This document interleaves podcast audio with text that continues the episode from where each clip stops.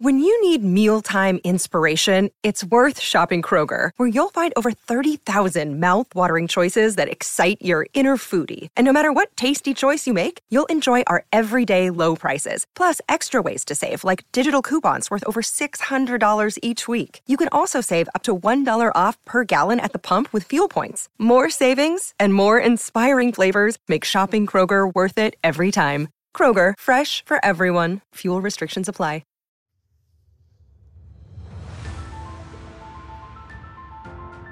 Welcome to the Wheel of Reads, a Wheel of Time podcast. Your hosts are Alan, Chris, and Ian. This podcast is safe for first time readers with no spoilers. This week, we'll be covering chapters 1 and 2 of A Crown of Swords, High Chasaline, and The Butcher's Yard. Enjoy!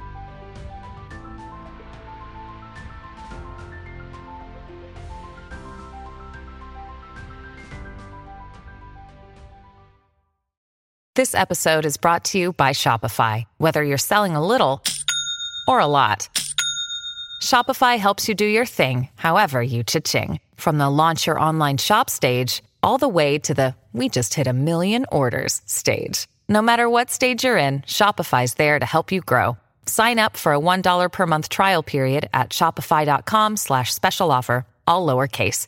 That's shopify.com slash special offer.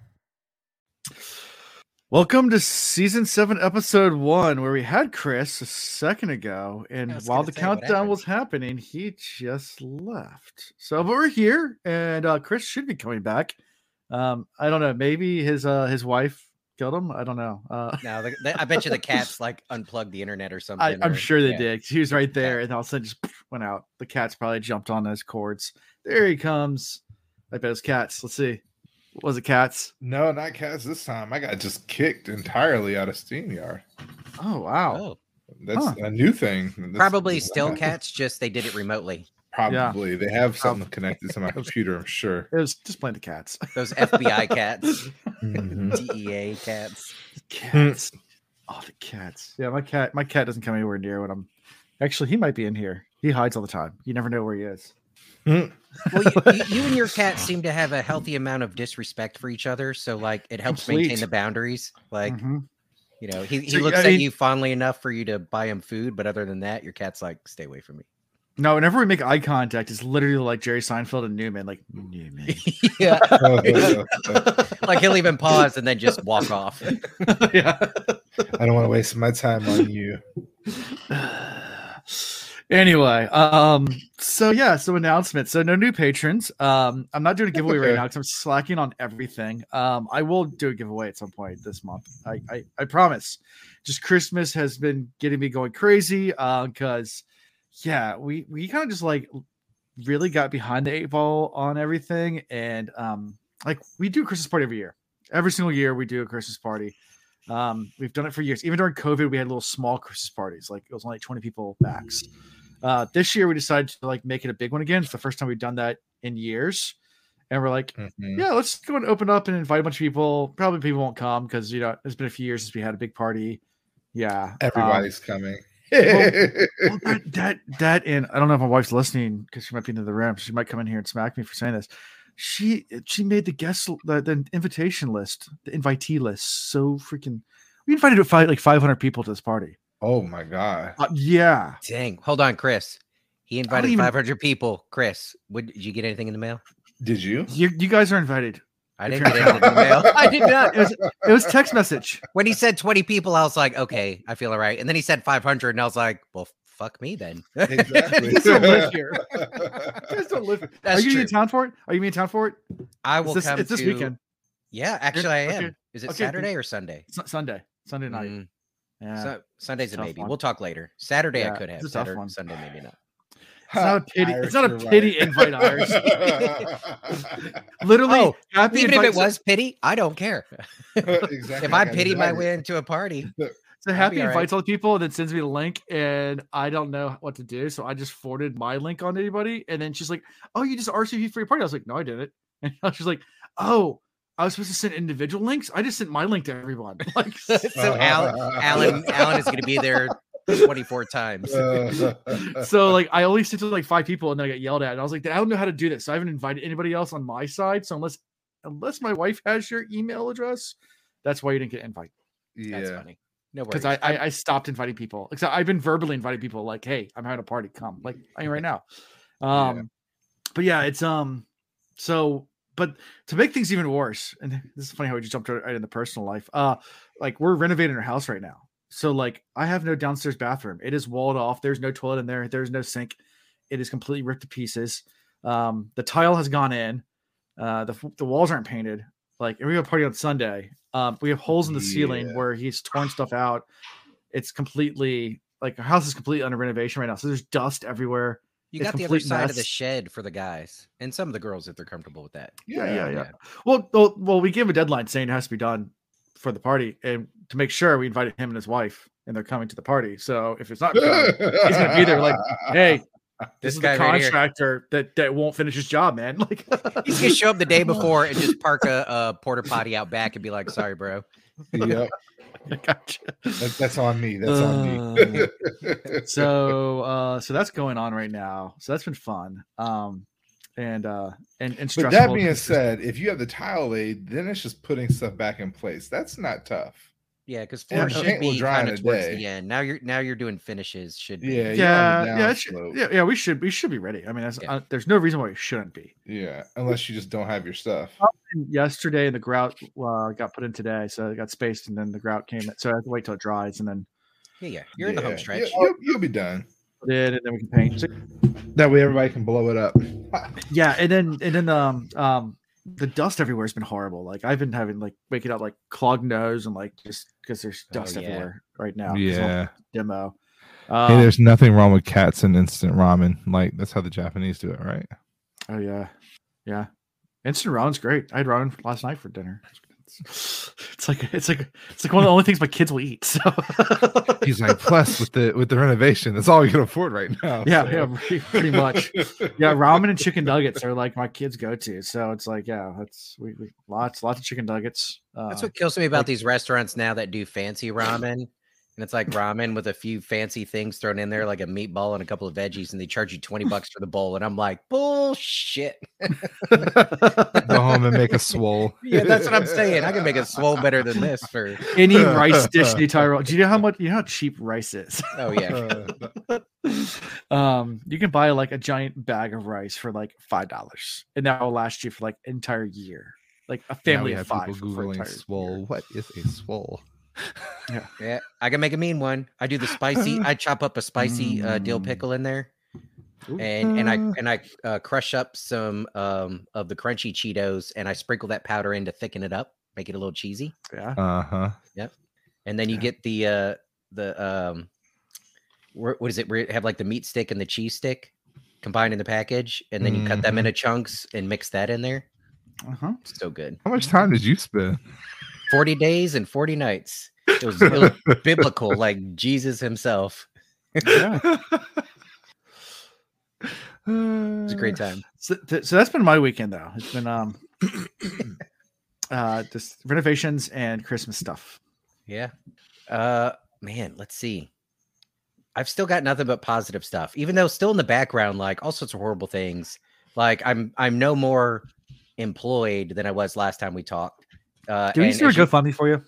No, well, and, and again, I'll say I'm not looking for sympathy or, or GoFundMe or anything like that because, in, in all actuality, whenever whenever they fix it, the leave will get backdated, and eventually I will get a gigantic paycheck. But this is, y'all are adults, y'all know. It's not like I could call everybody I owe money to, like that you pay bills to, and be like, "Hey, when I get paid, you get paid." They don't want to hear that. They're like, "Well, Yeah. it's still due, and we're still going to charge you a fee," and so uh, I, ju- I Yes. just choose to ignore that. You know, I was yeah, I was talking my my wife's cousin came in town and she's Air Force. Uh, and I was telling about what's going on with you, and her husband's a contractor, not even government job, but contractor, and said the same type thing. Like his contract wasn't ready when he got out, and he says it happens all the time, like six weeks with like no pay. He's like, how do people do this? Like go for six weeks? Like she's like, at least I have my. In-. She's a general in the Air Force, so Right. she her They're, pay's do- fine. they're doing okay. um, they're doing fine. Yeah. He's not eating ramen She's unless he, wants, ramen. unless he wants to.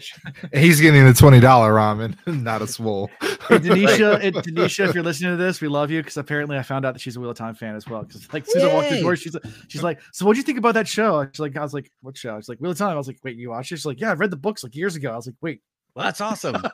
Did you know? wait, what? You're, we have like, so you listen? Do you too. listen to our podcast? Uh, Mhm. Hi. Let me talk to you about our Lord and Savior Rand.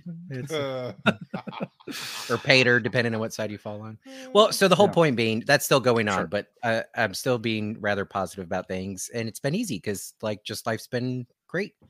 Um, everything with Meredith is just fantastic, and doing getting ready for Christmas and everything with her and the kids has been great. And um, I have some free time, so I'm trying to be smart with it. I I met with her dad and did lunch today, and he's just a really cool dude. So I thought maybe we'd have like a half hour lunch. It turned into two hours of just talking about everything, uh, life, what- life, what and politics. and- everything?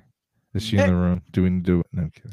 No, I mean, so I mean that was part of the conversation, but not what you think. Remember, this is like both of our it's our second go round after bad breakup, so it's a little more practical and how we approach everything. And Trust me. but that was I- part of the that was part of the conversation. Yeah. Yeah. Um, I oh, and I'll say this: this is my one plug.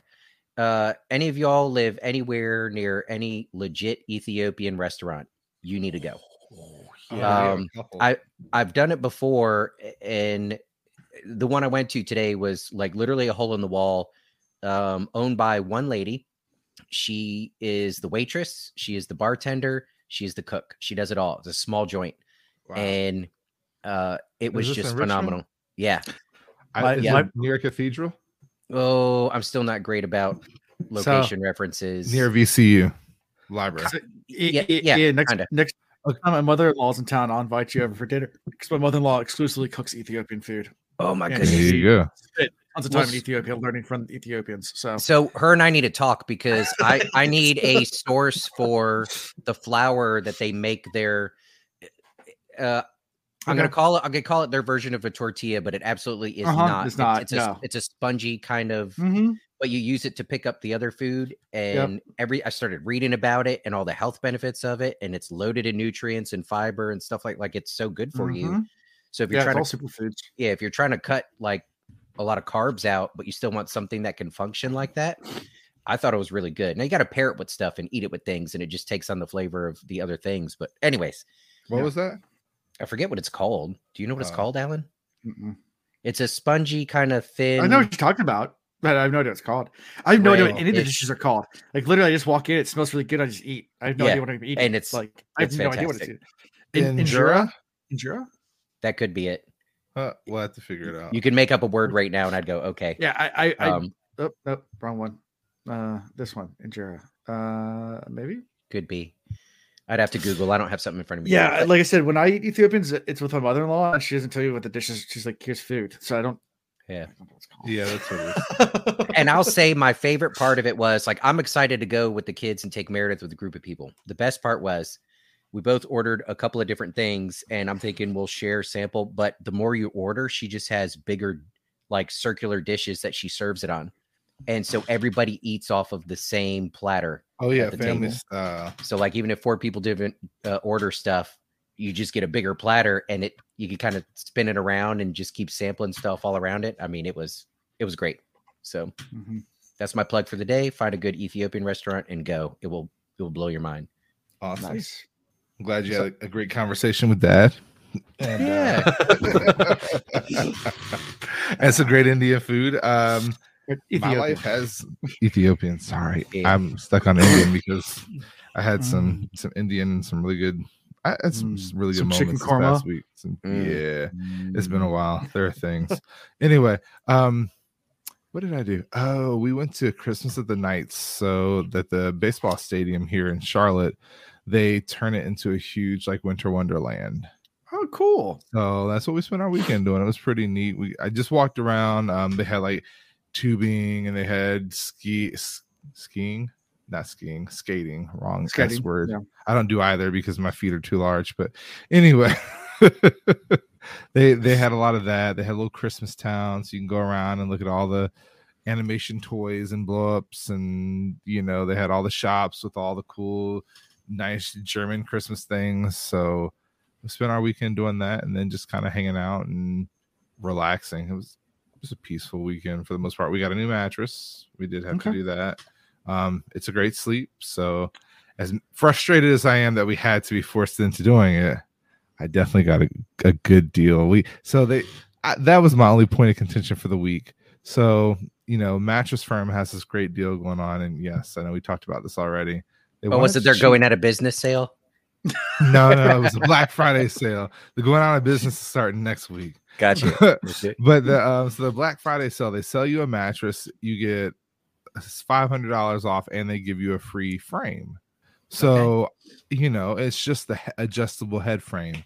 Well, I'm like, I've heard about the zero gravity. I've slept in the zero gravity. It works wonders for your back. So I want the head and foot. So I'm like, all right, well, look, how about I get the head and foot, and I just pay the difference? And they're like, no, we can't do that. Huh. I'm like, but why? Why not? Like, you're getting more money out of it. And they're like, no, we don't do that. But our frame is on sale, so you can get the head and foot frame for you know a hugely discounted rate. I'm like, okay, fine, we'll buy that too. We're we're already in it now. We're already gonna be paying it off for the next umpteen years. Yeah. Well, you're gonna be sleeping on it for many years. So Oh yeah, right, we'll, make we'll be sleeping. comfy. Exactly. So then stuff starts coming in, and I'm like doing the math. I'm like, I should have two frames, and I only have one. The the frame I'm supposed to have is not available until January, but they didn't send me a frame at all. They just sent the mattress. It was on my box spring. I call them up. They're like, "Well, you bought a frame." I'm like, "Yeah." They're like, "Well, if you buy a frame, we don't give you a frame." I'm like, "Why not?" Like you in your literature, I get a free frame adjustable like that's gonna be my frame until the actual frame comes in and then that other frame will go into my guest bedroom and i'll have two king size beds that way if something happens to one i got another one Yeah. they're like well we don't really i said no you will you will do this or else you will give me my money back like they're Yeah. You so come pick to it up. i have two frames and i got a purple pillow out of it and i got two mattress covers and yeah don't fuck with me. There you go. Chanel Nice. negotiated the deal. She did a phenomenal job, and then I cleaned up. Yep. nice. So So um, deal. We're good. That's Like awesome. You look All well right. rested. Yeah. thank you. Yeah. Let's see how long I stay awake. Um. Also Thursday, I didn't announce this. Uh, Thursday, uh, we're recording again. Delusions, right? Is that this Thursday? This Right, Thursday. No, is that Yep. this Thursday? Is it this Thursday? I thought it was this week. Is it Thursday? What day is it? Oh, Hold on. Let me go back and look at read through the T- DMs. Uh, do you have something? it's on your calendar, I Chris. right? do. I, I, I, I need to check because now I I'm thought you put on your calendar. I know. I'm going to check now. No, he said he's putting it on his calendar. he That- that, said he's doesn't, the. that doesn't mean it made it there. I do that all the time. Um, I have many things on my calendar, but not that. Let's see. Where did I put it? Hold on. I thought Uh, it was yeah, like, record on the four. Oh, tomorrow. yes, tomorrow. Tomorrow, What about? The Because I need to be ready. Fourteenth. Uh, episode seven of Of the Wheel of Of, uh, Time. Wheel of Time. of the, of Okay, the TV show. I'll watch it tonight and tomorrow. Yay. Okay. I'm excited. Tomorrow. Tomorrow night Tomorrow night at nine o'clock, right? at eight eight thirty. Oh, okay. I have it for We nine o'clock. can be nine. That's We, why we, can didn't be see nine it. we can be nine o'clock. I, I can text her to to nine o'clock. Like- No, eight thirty works fine. I'm I'm doing Okay. dinner at six o'clock with my cousin, but I already had this on my calendar. Okay, cool. Yeah, so that's an announcement. this is how organized we are here at the Wheel Reads. Uh, I just gotta make sure I don't have to go to a hardware store tomorrow. listen, listen. Christmas between Christmas and everything. I don't even know what's going on these days. Just text Um, her and tell her we should probably do nine o'clock. That way he can get back from the hardware store. okay. Yeah. I'll be shopping for lawnmowers in December and be like, oh shit, I That was, forgot. that was Malkier's talks, though. That was Malkier talks. Yeah. I still feel bad about that. I was like, But- shit, that is right now, isn't it? By I the got, way, Beauty I got and the Beast DM Live from, comes from out Rob. Friday. Rob is like, "Where's Ian?" I was like, "I don't know. Like, why?" And they're like, "He's supposed to be on right now." I was like, "You didn't tell me this." And he's like, "Yeah, I went right to Ian, directly to Ian." I was like, "That's your first. There's your mistake. Alan would have reminded me two days before. I was like, so I call Ian up. I was like, Ian, what are you doing? He's like, I'm at Lowe's at the at the hardware store buying stuff. I was like, you know, you're supposed to be recording with Malkier Talks right now. He's like, Shit. Well, not gonna happen. Uh, but- Allie and Danny, Allie from Wheel Takes and Danny from the Wheel Weaves are waiting for you. oh man, I missed a good one. Again, sorry guys if you're listening. I'm sorry. Yeah. So I have They give you a hard time. recording tonight. We got recording tomorrow night. I have dinner with the cousins. I've got Nutcracker live Thursday night. Is that breaking And in the new mattress or like going to the Nutcracker? Oh, We already Okay. never anyway going to the Nutcracker. Yeah. And then we have Beauty and the Beast on Friday, and then Avatar 2 this weekend. oh, ooh. Beauty and the Beast is coming through Richmond again. I just saw. I got an email on that. We're thinking about taking the kids. Well, Yeah. we're watching it on TV. Okay. Oh, we're yeah. gonna see if uh, Disney does a good job with the, with this one. We we can we can um we can plug that too. Yeah, Dragonmount is interviewing Rafe on the seventeenth. That is That'll we be can't cool. watch that, can we? Well, Um, Alan, you you filter stuff, it Sure, and then let us know. T-shirt Yeah. stuff. That's, that's not a big deal. Oh, okay. It should be fine. Um, yeah, because we're way past where they are season two. Did we actually get a date for season two? Nope. Okay, because I saw something pop up from uh People have been Nameless and- speculating like uh, there's something like India's uh like Comic Con somewhere in India, some kind of Prime Video panel, They dropped something. and they said they said early 2023, um, but that was like people are like I don't know if it's official or not, so that doesn't I don't know what that means. What's early? I don't know. Yeah. maybe. January Uh, first. I'm gonna be like, "Where's it at?" Where's that? Yeah, I was need it waiting for the whole like December Um, twenty fifth drop. Yeah. No, they haven't done any marketing. That's not. That, they, Yeah. that, that's not. That's not a possibility. uh, or, or who knows? Maybe, maybe uh, if they're trying. to Uh, uh, who knows? Sneak it out there and just do. Yeah, usually they usually don't do that with TV shows. Yeah, That's they're trying to make usually their money on it. They got to get. Yeah, They got to yeah, give. yeah, They got to give us time and the people like us to like help hype it up. yeah, or try to do some marketing and stuff like that. So anyway, um, also, so before we get into these chapters, since we've done enough bullshit, um, let's, uh, there's something I forgot to do last week, and I wanted to do this week, um, and I didn't. I'm gonna put you guys on the spot. I should have prepped you guys for this, but we're gonna do it anyway. Um, and we've done it in previous books before, so uh, I was gonna ask you like what predictions you have for this book, but I think that sometimes you're like, I don't know, but like, what do you want out of this book? Like, what do you want to happen? I'm already getting some of what I wanted. Okay. More Perrin. Okay. Yeah. Okay. Um, Any big plot threads or anything like that that you want to like have? Well, I can't wait for Moiraine to come back and hook up with my boy. The dead girl, Moiraine. Yeah, she's coming back. Okay. She's not dead. So I- before getting into mine, I'll tack on Lanfear coming back. I don't know why, but I just I got vibes of that happening. I, I can't Yeah. tie it. I can't tie it to anything in particular. But if she can come back, so can Moiraine, right? Agree. So yeah. Um, I'm I'm so having listened to the prologue and the first two chapters, having things taking off, picking up right where they left off. I we're starting to see a little bit more continuity of the story. okay. so in my mind and i'm hoping this is true especially with the the powers of traveling the three ta'veren will not separate as much i think we're going to Mm. see some actual action i think we're going to start seeing some um more world building in the sense of we've got the Car'a'carn we've got the the dragon reborn we have his generals we Mhm. have his armies and so now I think it's prep time. I think, you know, we're going to see him kicking it into high gear in his recruitment efforts for more male channelers. I think we're going to see the conversion of more Aes Sedai, um, you know, taking the knee, bend I- the knee. bending the knees. Thank you. I knew you'd have the quote. Yeah. Um, I Kneel, or really- you I- will be knelt. I re- yes, that Hmm. that. Hmm. I really would love to see more engagement from the wolf people. And I kind of want to see some tinkers like searching for the song and maybe going into lands that haven't already been touched.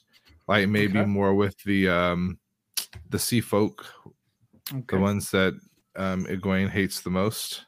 Because I feel like they're gonna become allies here in the next in this book.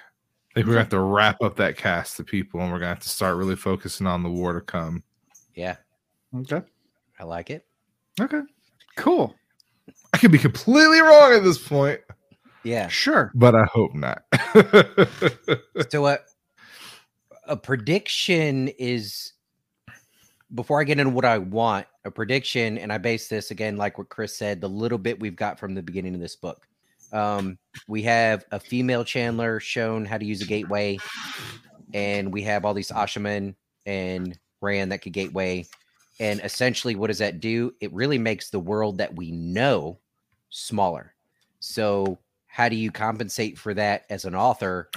You make the actual world bigger, or because of kind of the sci-fi twist to this, of like the mirror worlds and the flicker worlds and the dream world and everything, maybe uh, one of our lead characters somehow gets trapped not in this world because there Hmm. still needs to be a tension of them being separated of so uh, like somehow. But what do I want to see? What I want to see is actually a little darker, um, but for good reasons. I want something to happen that gets Mat and Perrin clearly out of the shadow of Rand. Um, so many ways this can happen. Rand could get captured again in some mirror world or just like be separated on a different plane.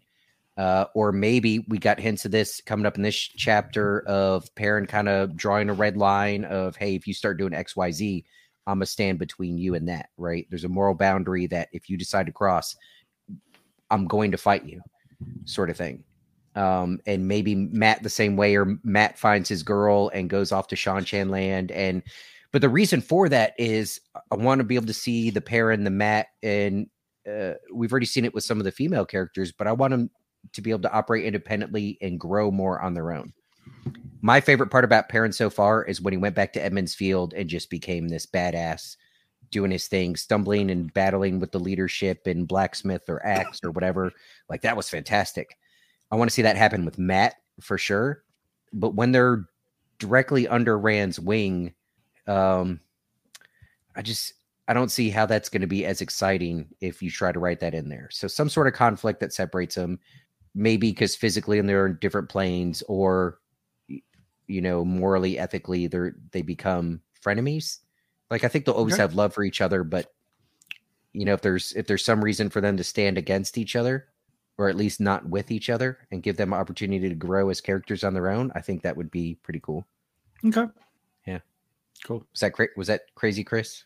Am I asking for too much? I, I- I don't think so. I, I kind of actually agree with you a little bit. I do feel like they have to be their own people at some point, but Yeah. at the same time, I mean, and and again, I have to remember we're only we're only at our halfway point, Yeah, and, And that's some- why I don't care to make predictions so much anymore, just because in a lot of these books, in his books at least, they're not very predictable.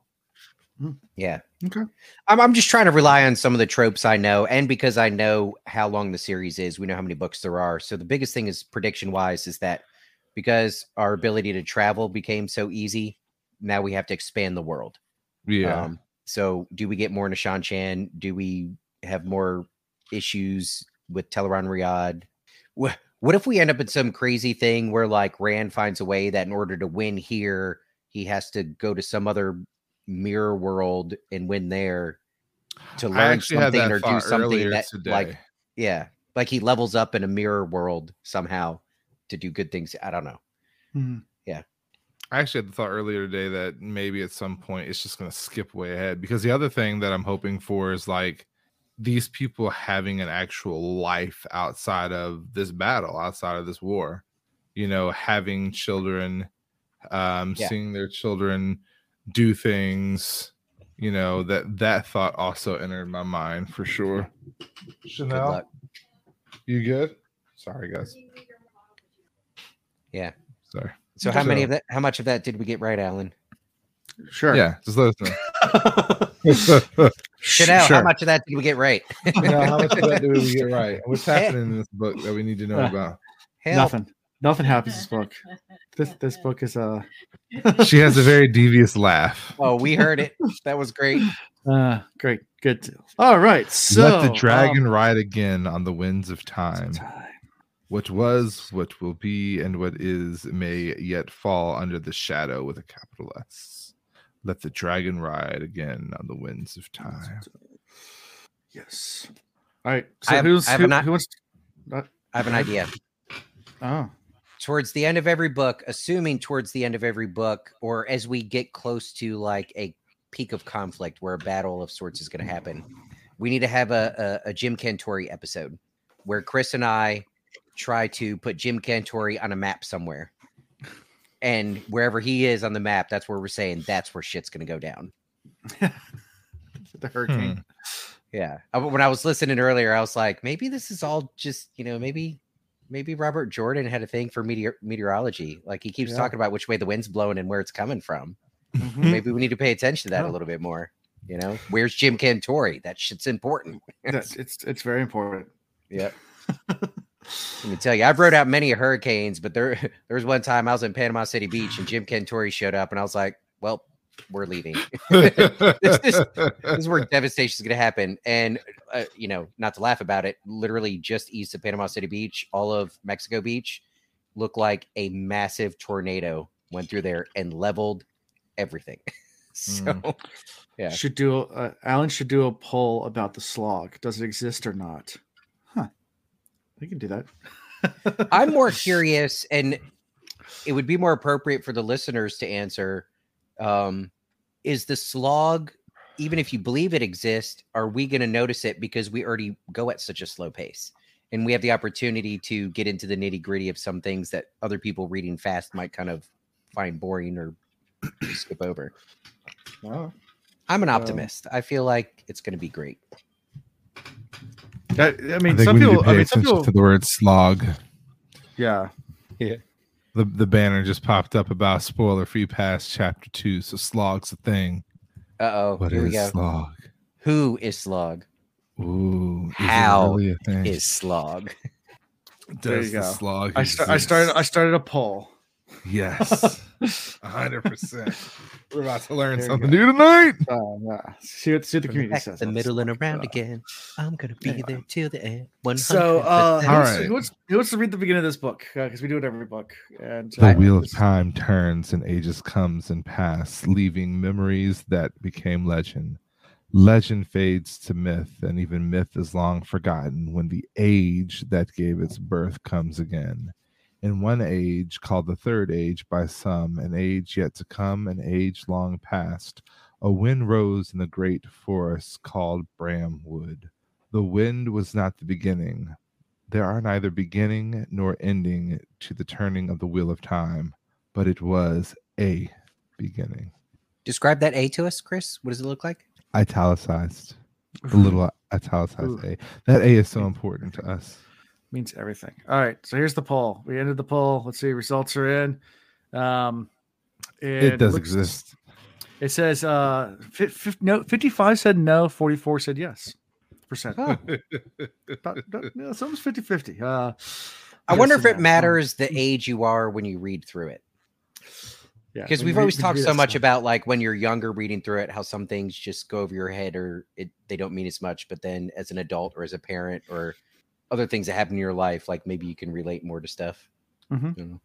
I guess I won't know until we get there. Guess not. Yeah. And we'll never know because we will never be young enough to read it before we're old enough to read it. We're only getting older. Did you ever think about that? Maybe you should Oh, put constantly. your, your, your younger children on.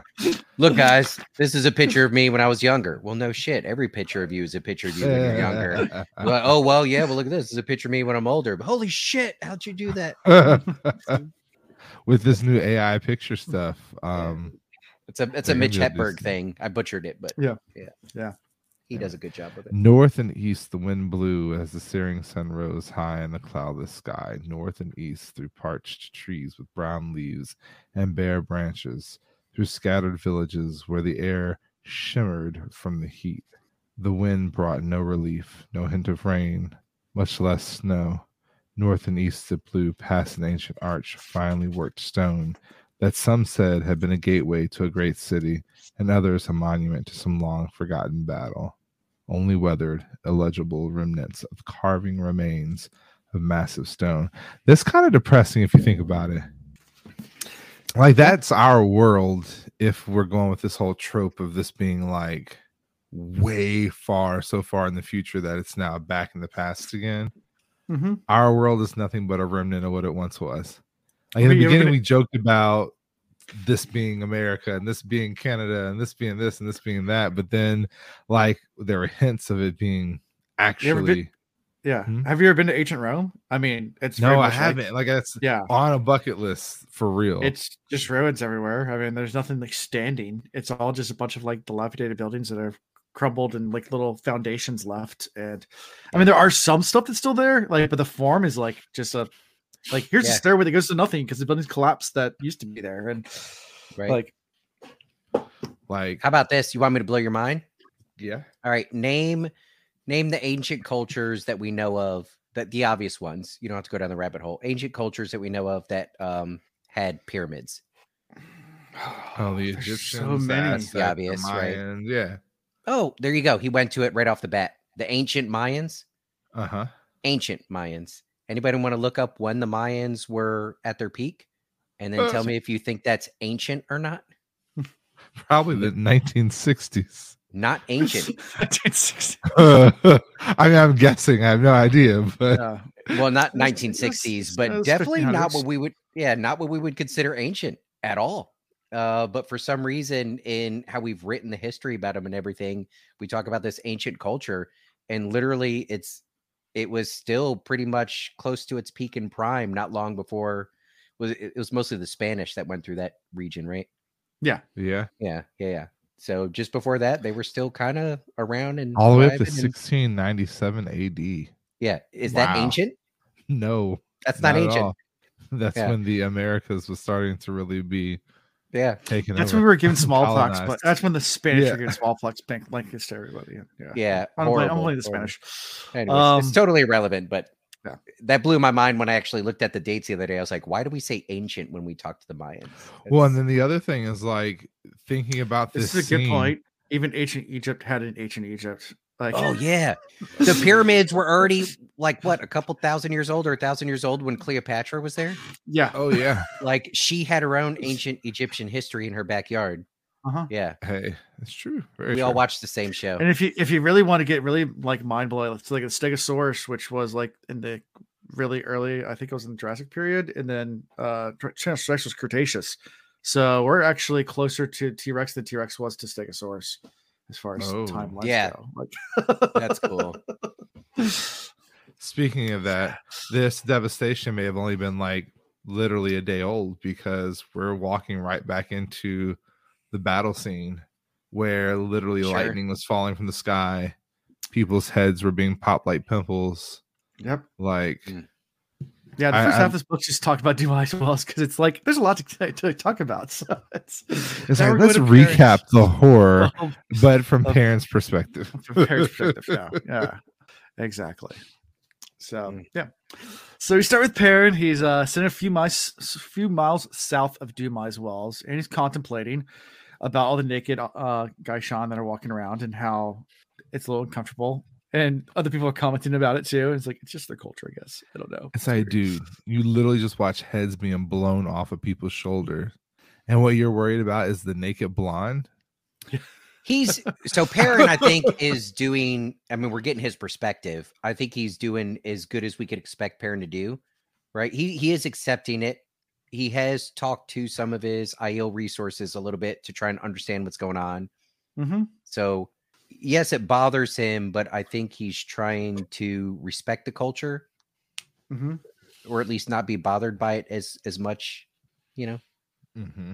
I'll give him some props, but he's battling with it the same way. I mean, when Egwene first started hanging out with Aiel, when Rand first started hanging out with Aiel, they all kind of stumbled over the cultural differences quite a bit. So we just got to remember, as the reader, it's not new to us. We've been do- shit. We've been doing this a while. Get used to it, but Mhm. it's new to Perrin and all the Yeah. people that came with Perrin. Uh, Yeah. I think what is new is kind of moving into the direction of the banner of light. Some call it al'Thor's banner. Others had darker names and shivered as they spoke them in whispers. So now we're starting to almost see Rand being, I don't want to use the word villainized yet, Mm-hmm. but people, he's starting to get a lot more resistance from within in regards to the way he's taking care of things. So I'm a little, a little worried for him here. Let's backtrack a little bit. Remember when they ran into this battle? Perrin's focus was I I have to save my friend. Uh, the guy that's riding next to him on horseback screams last second, you know, for the Dragon Reborn. I don't see Perrin ever charging in battle for the Dragon Reborn. I think he's a very principled guy. I think if what they're fighting for falls in line with his morals and beliefs, and he believes it's doing more good than bad, I think he will fight for it. Uh, and I think he'll fight for his friend as long as it doesn't cross certain lines. But I don't, him or Mat, uh, or I mean, we could say Nynaeve and, and Egwene and all of them. I don't, I don't see them doing the for the Dragon Reborn charge. Um, yeah, I don't know. I don't know. I don't really know where I was going with that. I guess it falls into that. What I'm hoping for is some of this separation. That there's a lot of people that once Rand does his conquering, they just go the Dragon Reborn. The Dragon Reborn will fight for him because you have to. It's the Dragon Reborn. Um, I think Perrin's much more than that. He's not just going to slide into that that category of I'm a follow blindly sort of thing. Yeah. Okay. And, and and Perrin's feeling really down at this point as well. So that's something also to note. Uh, where he is mentally in this state. Um, he's super guilty about the wolves. Um, uh, it seems like the vast majority of them are slaughtered, which I. I like. I felt for it because he, he was getting criticized from the other wolves left and right, and that's just, what happens you know, when you mess with the two away. legs. For real, like, and they entered that battle not well because they were aiding Perrin, but more importantly because they were aiding Rand. So I, I did feel for him. But they still came and they attacked when he called, and I had to remind myself of this. This is a Perrin perspective. Mm-hmm. So Perrin feels guilty about it. So the thoughts about his interactions and comments from the Wolves are going to have that guilt built into it. But then I started thinking, I was like, all right, let's consider a pack of wolves or group of wolves or whatever there's just like eh, like all these groups of humans that we've run into so far there's a a group of them you know your young male wolves that want to prove themselves that probably would have gone into this battle if they heard about it or knew about the opportunity that you know they'd be itching for it and mm-hmm. then you have the old souls that are more diehard wolfy that were the ones that knew about it but chose not to go. And those are the ones Perrin's talking about, kind of sent the message of, I mean, this is what fucking happens. This is why you don't yeah. mess with two legs. I think Perrin's putting it all on themselves, but if we had a wolf perspective about it that talked about the decision making of people to join, I bet you there's plenty of wolves that, and we even got a sense of it. There were plenty of wolves that when they heard that the Dragon Reborn was in trouble, they're like, all right, say no more on our way. But there's probably mm-hmm. plenty of wolves also that heard about it and they're like, mm, we're not getting mixed up in this. And so is it all Perrin's fault? He feels that it is. That's where we're getting from this perspective. But I don't think it's all Perrin's fault. Sure. I think wolves have a complicated hierarchy and I think they could they could be as complicated as as us. And there were some eager and some not, and some naive and some more wise. And agreed. Yeah. Yeah. Um, you also got to look around the camp. Besides the naked Gai'shain that are coming over just to make everybody blush, uh, you have the Tower Aes Sedai that are under guard by the Asha'man. Uh, the warders are being guarded by the Mayeners. Uh, and then there's also the Stilled Sisters that are there who, um, as Aram points out, is taking up space and just like, you should just go and kill all the Aes Sedai. Like, you know, like, let's, let's kill some stuff. Let's just kill them all. Like, like Aram, calm down. well, and I stroking I like, his sword. yeah, I, I, I like the fact that we have this parallel.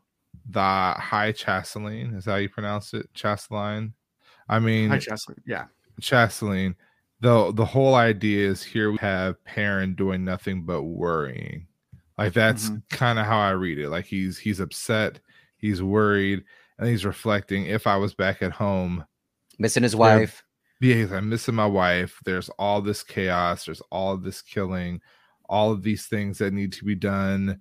Then there's crazier thoughts coming from people near me that, you know, I knew some of them were off the rocker, and then others I was worried that are unhinging. And he's kind of like the stable mind in all of this, and he's reflecting. He's like, you know, I should be feasting and dancing, and then anybody who isn't remembering the good things and and being happy would literally get water dumped on their head and told to piss off.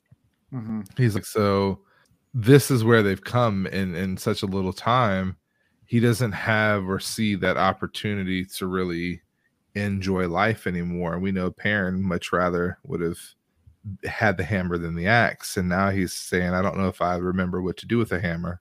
And I remember a time where they told me I get used to the axe, and now I don't see myself without it. So, Good luck finding Sure. your way back, bro. yeah. It's uh, if he figures it out, give me a call. Let me know. How, how about did, did you think uh, did you think about so you talk about this festival or whatever it is this thing they're celebrating where if you talk negatively people dump water on you but traditionally it's cold enough that that would be a miserable experience Oh, yeah. but, but now the reality is that would be a relief because it's hot and stifling or whatever. So I don't know. I just kind of thought about that and the parallel of the reality that they're in that maybe the purpose of the festival is, you know, to kind of help encourage people to be positive during the cold parts of the year. Right. yeah. But the reality is that, and you expand that, like, you know, be positive, you know, in life in general. Um, you know, because there's bad days, there's good days, but you know, you're only you're only happy as you make your mind up to be. But the weather now almost encourages you to just go ahead and be negative because getting water dumped on you, according to Perrin, that'd be kind of a relief rate. It like it feel great. Mhm. Yeah. And maybe there's a parallel in the bigger picture of okay, guys, I know normally we say don't be negative and down in the dumps, but actually things are really bad right now. So Mhm. now you kind of need to recognize that it's Right. Yeah. sh- shit's bad. Yeah, and it's not just this, all that, but also the temporary alliance between the Aiel and the Cairhien and the Mayeners and everything like that. He feels is all falling apart. Everything's just falling apart. Um, He feels That- you used the word, it was temporary. Yeah, this is all just for, to save Rand. Now Rand's been saved. It's like uh, we still hate each other. It's kind of And- like reverting back to what it was, but they're all in one small spot and a lot of death has already happened. And we say it's revolving around Rand, but for different reasons and different prophecies, and there's different motivations. Um, tonight I made my I, I did a little slim shady, and my tagline is "Will the real he please come with the dawn?" And I thought you were talking about something else. yeah, yeah. Um, yeah, I did this morning. and it's not that I don't think Rand is he who comes with the dawn, although that's still debatable because Mat was there and because we've seen examples of yes, we have prophecy, then people misinterpret it and time goes by and yada yada yada. I just I don't want to get so comfortable in assuming things until this whole series is over. I mean, Right. there was a time where you assumed that Rand would become the evil one and Mat would be the savior. And there are moments where I don't think you're wrong. Right. That's not impossible. And we had some hints uh, within these chapters. I don't remember exactly, but they they talk about the he who comes with the dawn thing and the Aiel. Uh, oh, and they talk about how you know their prophecies didn't include certain things about Rand that are happening that are rather significant. Was it the the fact that he channels no, I think that's always in the prophecies. Who's whose prophecy? the Aiel? Uh, the Aiels. I don't. I Uh, don't maybe when we get to maybe when we get to it, it'll it'll jog my mind a little bit better. But there was some little blip in these chapters about the It was whole. about the Asha'man not being in, involved in it. well, at all. definitely them not being Yeah. involved. Yeah, for sure. But then it just made me go back to that original thought of, all right, we're still assuming that Rand is fulfilling all of the Aiel prophecy. Mhm. But early on, even Rhuarc made us realize that okay, there's there's evidence it might be Rand, but there's still more to our prophecy, and we still don't know what that is. Like we still don't know Sure. all the blocks that need to be checked. And any, anyways, Mhm. so is Yeah. he he who comes with the dawn? Yeah, you know we're supposed to feel confident about that right now, but maybe not. yeah. Who knows? But if that uh, back to the original I started talking about it, if that's the reason the Aiel are holding the truces they're holding and they're following Rand, like what happens if there's a shift? Um, and maybe that's that conflict I'm hoping for. Like, what if it is Mat, or they find out? I don't know. Any number of little things can change, and these alliances between all these people that were formerly enemies could change like that. Mm-hmm. Not to mention, even if it even if it is Rand, Rand is Rand, but he's also Lews, and Lews is trying to take over. Yeah. So that could fuck it up too. because Lou's a little crazy. Rand's a little crazy. They're all a little crazy. Um, They they saint some shit. so at this point, Yeah. yeah, yeah, it's uh, It- it- they've been through a lot. All the characters have. Um, Yeah. yeah. Um, yeah. There, there's, there's, like I said, just, just a lot of tension in the camp. Uh, the Asha'man and the Wise Ones as well are having their little tiffs with the Aes Sedai. Uh, and even Loial is uneasy about the situation, uh, just by keeping prisoners in general. Uh, He's not the most for it. uneasy. Uh, yeah. Yeah, I was kind of waiting until we brought him up. He's the most uneasy about it. And Mhm. I'm excited to hear a little bit more of the ties between the Ogier and the Aes Sedai. And he seems super sensitive about the disrespecting the Aes Sedai and everything. Um, Is there a moment where you feel like he has a split personality? Loial? Yeah. Like he's going into battle and like doing all these things that Ogiers don't typically do. And then as soon as the battle is over with, it's like focus, hyper focus on his novel. Sure. I guess I didn't think of it that way. Um, it could be I mean, a way. may of- there's probably nothing behind it, but it just it ke- keeps coming back to my No. mind. Like, how is he? it could be a way of him kind of disassociating from the reality of what he's experienced by telling himself he's there as an observer he's there you know he's trying to find purpose within this chaos and in the killing i, I don't think it um everything we know about Loial uh, when we met him and even up to this point you don't look at him and think oh he's a natural born killer but he he just killed a lot of folks Mhm. and so how is he dealing with that um getting hyper focused on the book I, yeah is that a traumatic response i absolutely believe so Mhm. yeah is that a It's, way for him ther- to it's good therapy too. yeah There's actually um there's a guy I met in Richmond um who has a nonprofit that works with veterans with PTSD. Uh, and he's a professional writer and writes war, war stories and he started a nonprofit to help uh, veterans learn to write because a lot of times they can't express and verbalize their feelings and their experiences, but helping them, even if they don't share with anyone else, just to put it down on paper and get it out somehow. Because a lot of times they can't talk about it. Uh, they don't want to talk about it. It's just, but there's something therapeutic about being able just to write it and get it out in some kind of way, even if no one else ever reads it. Just the fact Yeah. that you can get it out.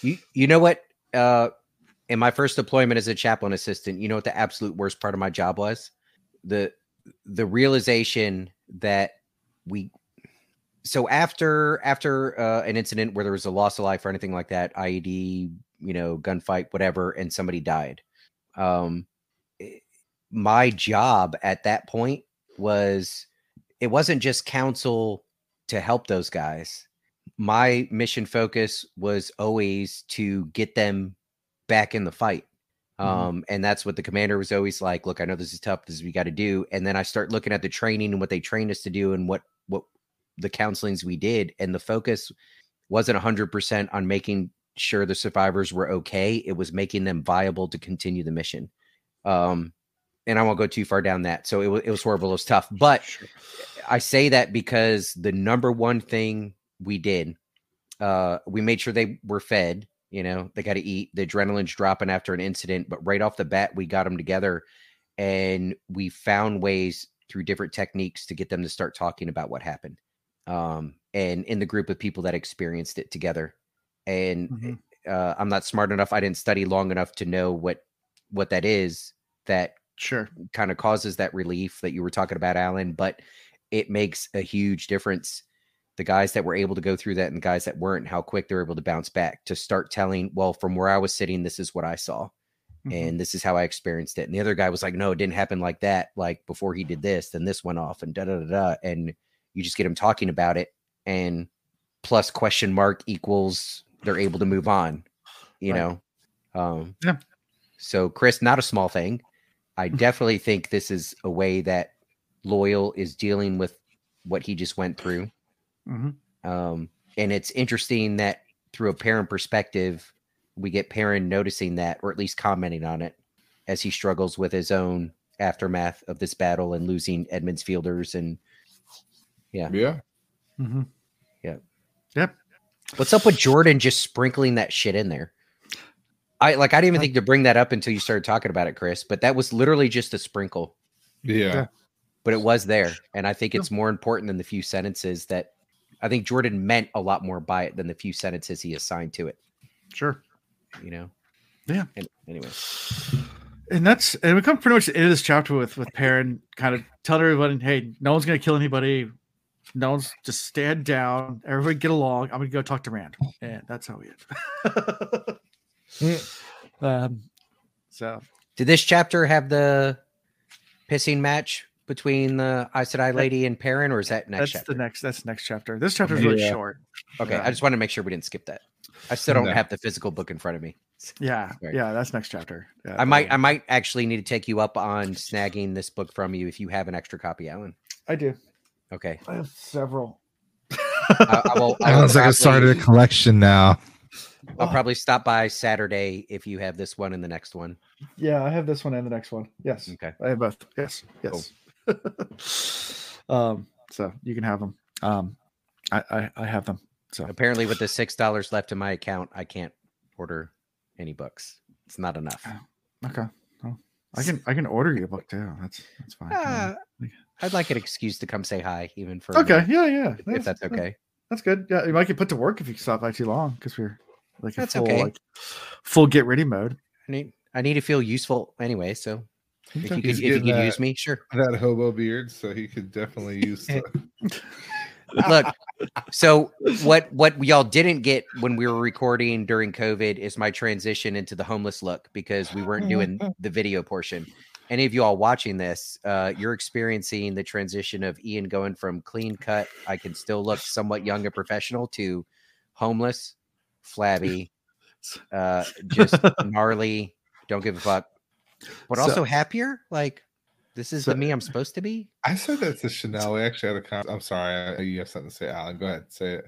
No, I was gonna say. Speaking of like the transition piece, there's a there's a guy that I'm in I'm in a a, a work group with who's uh, actually the base commander of a local army base here. He's a colonel.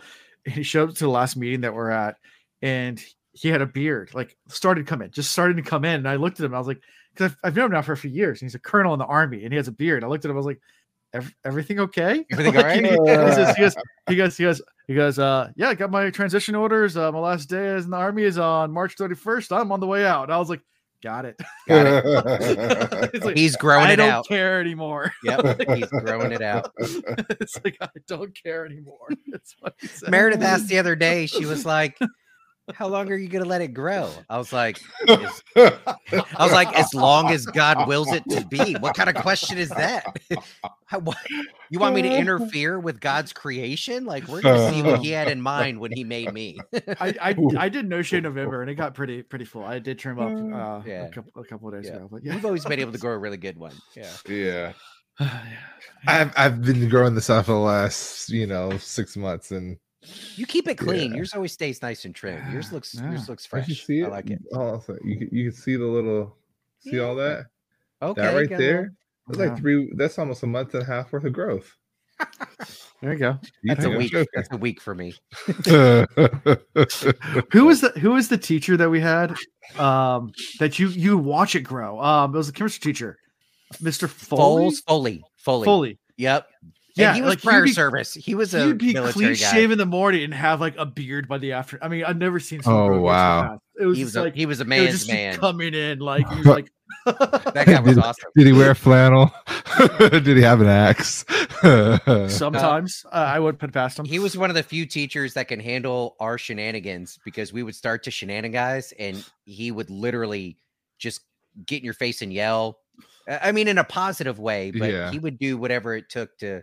Oh yeah. I mean, I was not intimidated, but inspired by him. Yeah. He, uh, He's I like, actually learned stuff from him in high school, which in Right. my forties, I want to be like you. Yeah. Mr. Foley, if you're listening, thank you. You were a great teacher. Love you, man. All right. Um, do you want to move to chapter two?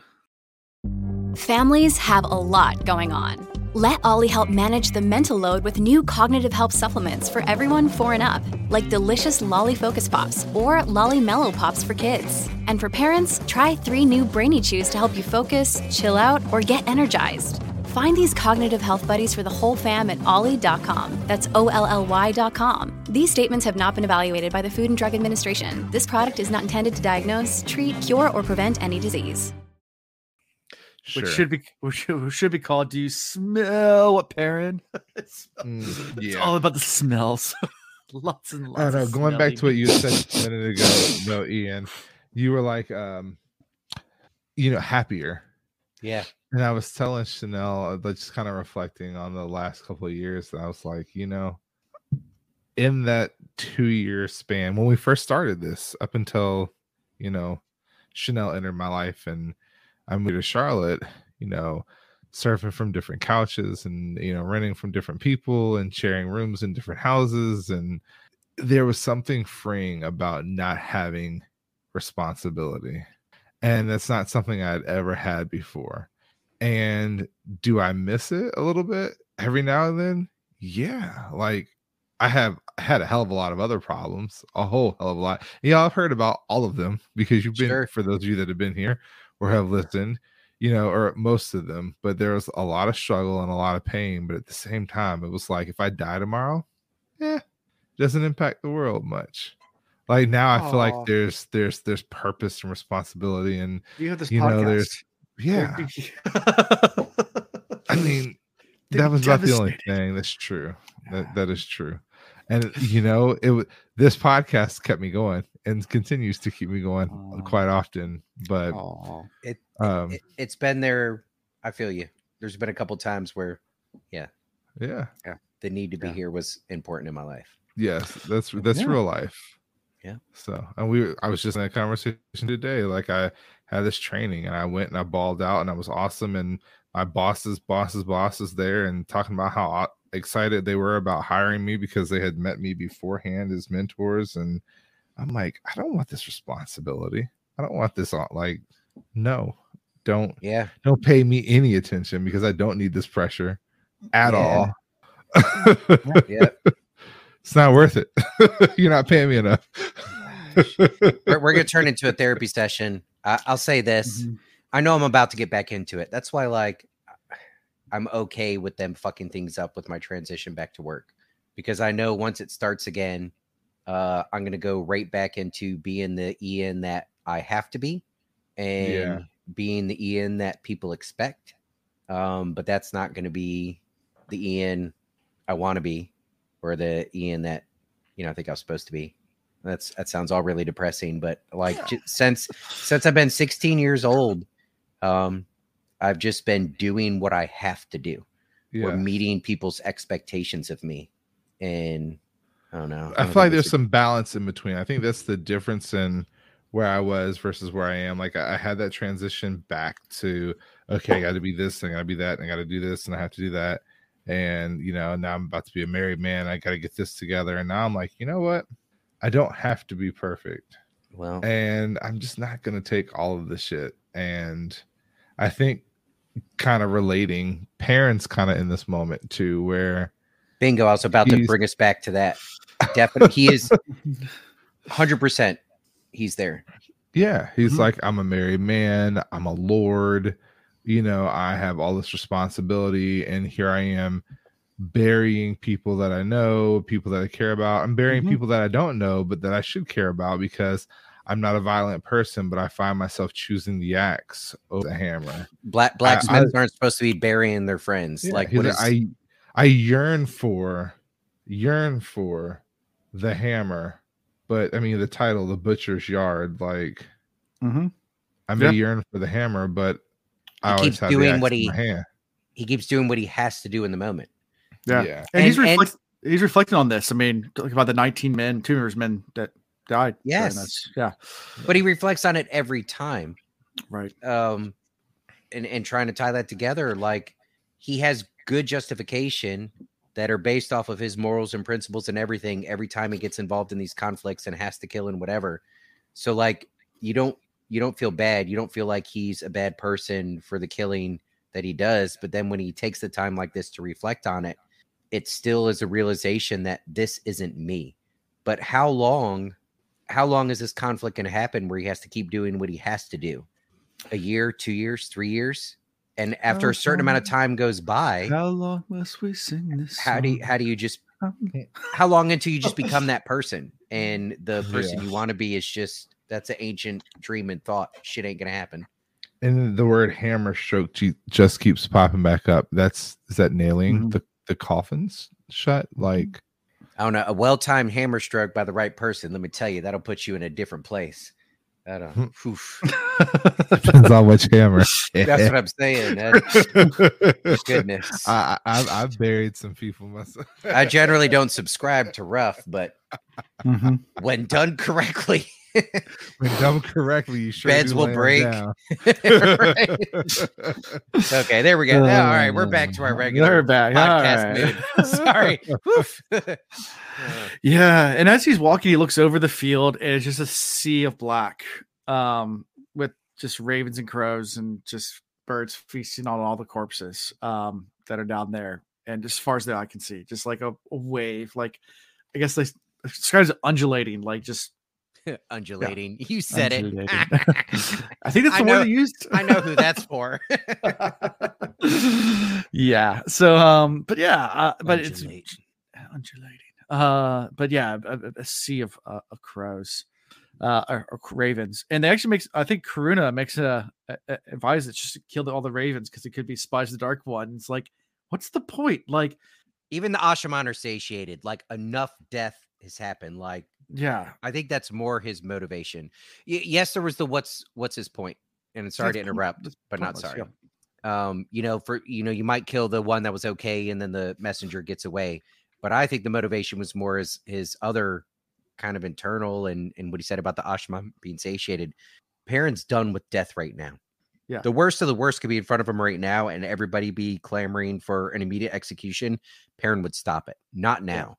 Like Like, have you have you ever been in a tropical area that's mosquito infested? Like where they come in a swarm?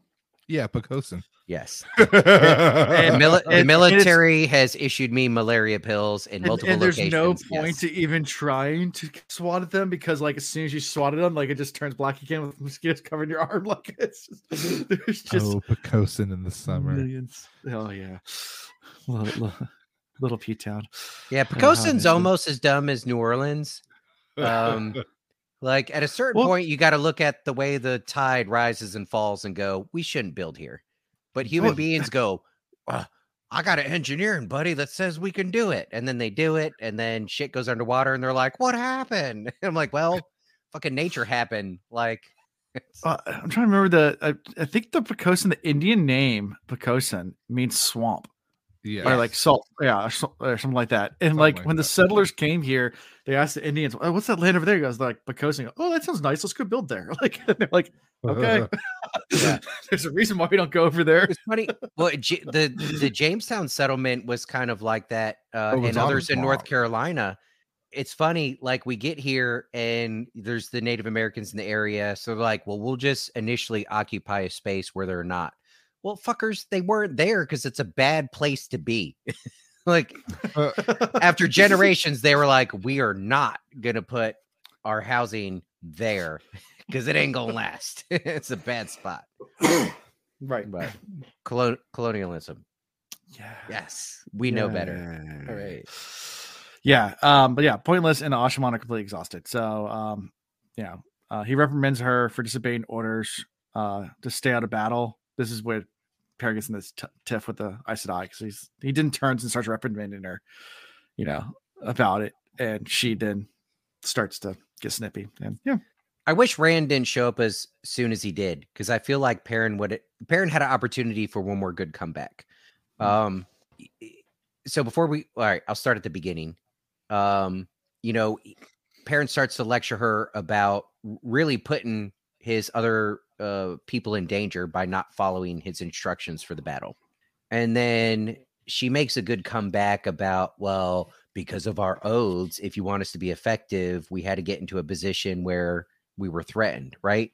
And already when i'm reading that i'm like you got to read between the lines. But Perrin's smart and immediately after that he's like we got to read between the lines because you know they might tell you truth that's not the full truth blah blah blah blah blah. Yeah.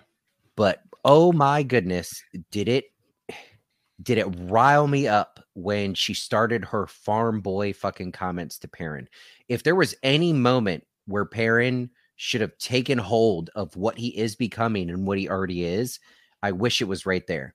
I wish he would have answered back with something like the fact that you would even call me farm boy and possibly be dumb enough to actually think that's all I am, that just proves how much you don't know, right? The trouble is, I don't know that Perrin actually believes that about himself yet, but it would have been wonderful if he would have dropped that bomb on her. But also Rand showed up, so he didn't get an opportunity for the final comeback. You know, she kind of farm boyed him and he Mhm. just growled a little bit and that was it. Well, I mean, I think Perrin's also tired of arguing. Like he literally the night before watched and listened to Rand go through the 151 maidens that died. Oof. Mhm. Yeah. Like, and not only that, he's curled up and all rocking back and forth. He's losing it. I don't think it's necessarily that he's losing it, but he's just so lost in despair. And he knows that these people are dying for him. And Perrin's sees the same thing. And Perrin's like, look, I'm only telling you this because I don't want you to die. But if that's what it's going to be about, then do what you want to do. Because that that was this whole thing. Like, stop entering the battle you had protection, you would have been fine, but you put yourself in a situation And other people. had to act and other people and They got other lost people killed. Yeah. Yeah. And you can justify that however you want, but had you listened to my instruction, maybe we wouldn't have so many graves to to to um erect or or to to put into the ground today. And I think but that that's the part of war in general that you know you have to come to terms with is not everybody's going to listen and not everyone's going to follow and, and shit's going to happen and Perrin's not ready to lose people Yeah. I think Perrin charging into that battle and the conversations beforehand, eh, they they stamped a one way ticket. The fact that it became two way, pure luck, luck Yeah. or the pattern or I mean whatever you want to call it. But in their minds, in all their minds, he was charging into a one way battle. Um, so I don't know if I completely agree with that, but like I still think even if you're going into a one way battle, somebody like Perrin is going to try and do it where he's the tip of the spear. The worst is going to come down on him. And the strategy that's set up is to give everybody else the best opportunity. Mhm. So I so that's me agreeing slash disagreeing with you. Uh, Hmm. I, I think it was gonna be I think he knew it was gonna be a bad day for everybody, but they certainly made it worse correct and their and their actions were definitely responsible for specific deaths and that was Yeah. that was he wasn't standing for that Yeah. And then after in the middle of this argument, Rand finally shows up. Um, Taim and Sorilea are both with him. Um, his little entourage. Um, and they're And arguing men. about and men, yeah. Uh, and they're talking about who should be given care of the Aes Sedai. And finally, you know, Rand snaps and tells them all to shut up and be silent. and Perrin's a little shocked that also the Aes Sedai that are that Sornfility come with uh some some of the other ones come up with Rand as well. He's a little shocked by that that they're actually taken to that oath. yeah Um, and, he, and then he, uh, Perrin's start smelling everything, smelling the situation. S- I, I, I mean i was i was excited for the bunch sniffs of of. Taim. I still don't trust Taim. I still think he's forsaken worthy. Um, what do you So think it- about this new guy that's saying I know I'm skipping way far ahead, but the guy hanging out with Rand now? we'll wait, where? Wait, where's he? Where's he from? We'll get there. Because they make that specific point. Yeah. The, is, wasn't it like the Black Hills? or the- farm, was the Black Hills, something like that. and let's go back to our introduction. Is that in relation to where the winds are blowing from? the Braem Wood Is where they Braem Wood the same as where this guy's from? I could have looked this up myself, but I don't have a map because I don't have the book, and I'm afraid to Google because I did that once and I almost spoiled literally everything. So I don't Google anymore. Yeah, Bram Braem Wood is north of Caemlyn. Um, And where was the wind from? Braem Wood. And where's this guy from? Braem Wood. I thought no, I th- some I thought it was Black Hills or Yeah, Let's see. he's a farmer. Um, well, we got to jump to it now. Somebody find it. We got to now. I got to know. All right, well, let's Zool- put Zool on it while we power ahead. Yeah. Um, I mean, his name's Dashiva. Yeah. Yeah. Anyways, well, when we get yeah, to it, somebody who was has a book in front of dark them can let us can let us know. Yeah, I mean, Anyways, Perrin sniffing. I like that he's sniffing Taim. I feel like warning bells should be ringing about this guy. yeah, I can't remember, can't remember where they said where he's from. Anyway, but back to where we were. Um, yeah, Yeah, Like, where were we? Tiny smells like fury. Sor- Sorilea and Amys smell like termination. Um, and, and and then Rand kind of snaps and says, "All right, all the Aes Sedai are in care of the wise ones," which causes a lot of little bit of a, a lot of little bit, yeah, a lot of strife. Pygmy Yeah. shrimp or large large pygmy. Yeah, large pygmy. Yeah, and Jim- not Jim- just the Jim ones that are captive, but all of them. all of them. The wise ones are in charge of. Yes. I like it. But that's But- another thing. We go let's go back to the as that happens, what does Rand sniff on Taim? A little bit of satisfaction Yeah. with a smug look on his face, as a, as though it, like if we had a Taim perspective here, it would be like, you know, Taim's trying to control the situation. He's trying to influence Rand to get things the way he wants. And then when this decree is made, this is a moment where Taim almost gives off the scent of, okay, I didn't think of that, but that's fucking hilarious. That's perfect. Yeah. Like, well, he's just trying to move them out of the way. Now, of course, it would have been nice to have them under his watch, but now they're under, you know, equally harsh watch and they're out of his hair. But yes, but I get there was a smug satisfaction. So in my mind, one Yeah. of two things happened. Either he has such a hatred for the female channelers, the female Aes Sedai, that as long as something happened to them that was, you know, embarrassing or would kind of put them in the place, he was okay with that. So maybe it was a smug, haha, I didn't think of that, but that's actually a good one. That that'll teach him a lesson. But then there's the worst side. Either he wanted his Asha'man in charge of the Aes Sedai so he could influence that, so he could somehow control that. Mhm. And if he's somewhat okay with the wise ones being in charge of it, then he still thinks he has some over some other control over that. Meaning Yeah. maybe maybe he has a dark friend within the wise ones that can influence, Yeah. or he has some sort of way to control that. So either he just Yeah. hates them and he's like, haha, that's funny, or he wanted to control them and he's equally satisfied that they're going to the wise ones because he could still influence that. How are we going to feel when he has nothing to do with? So south of Kandor, which is near the Blight. Okay.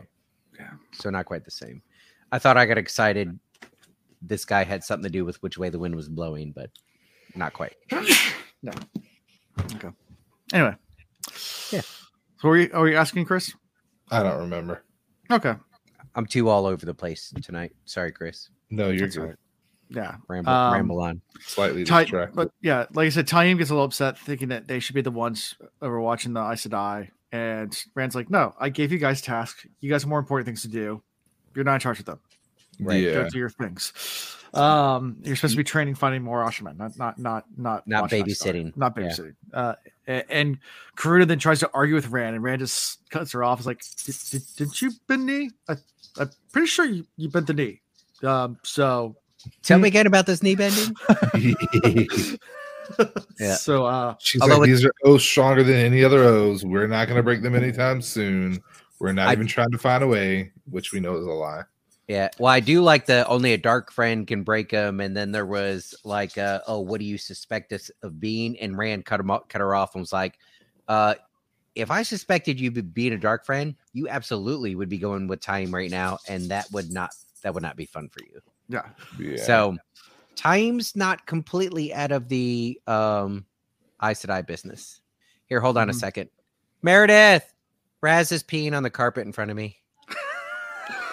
Yeah, he was he was dancing around for a while, and I almost said something. It- he did a dance, but he doesn't know that I'm recording. He thought he was dancing for me. That is a lot of pee. I, I mean, just normally I'd say, you know, maybe rub his nose in it, but that I don't think that was his fault. That was a solid tap dance, but I have headphones on. I didn't realize what was happening until it was too late. Um, yeah, he's still well, a good boy. He's still a good he, boy. you know what? He can hear you, so careful. he, he is a good boy. It fucking pisses me off. He's such a good boy. This Yeah. one's not his fault. This one's not his fault. Okay.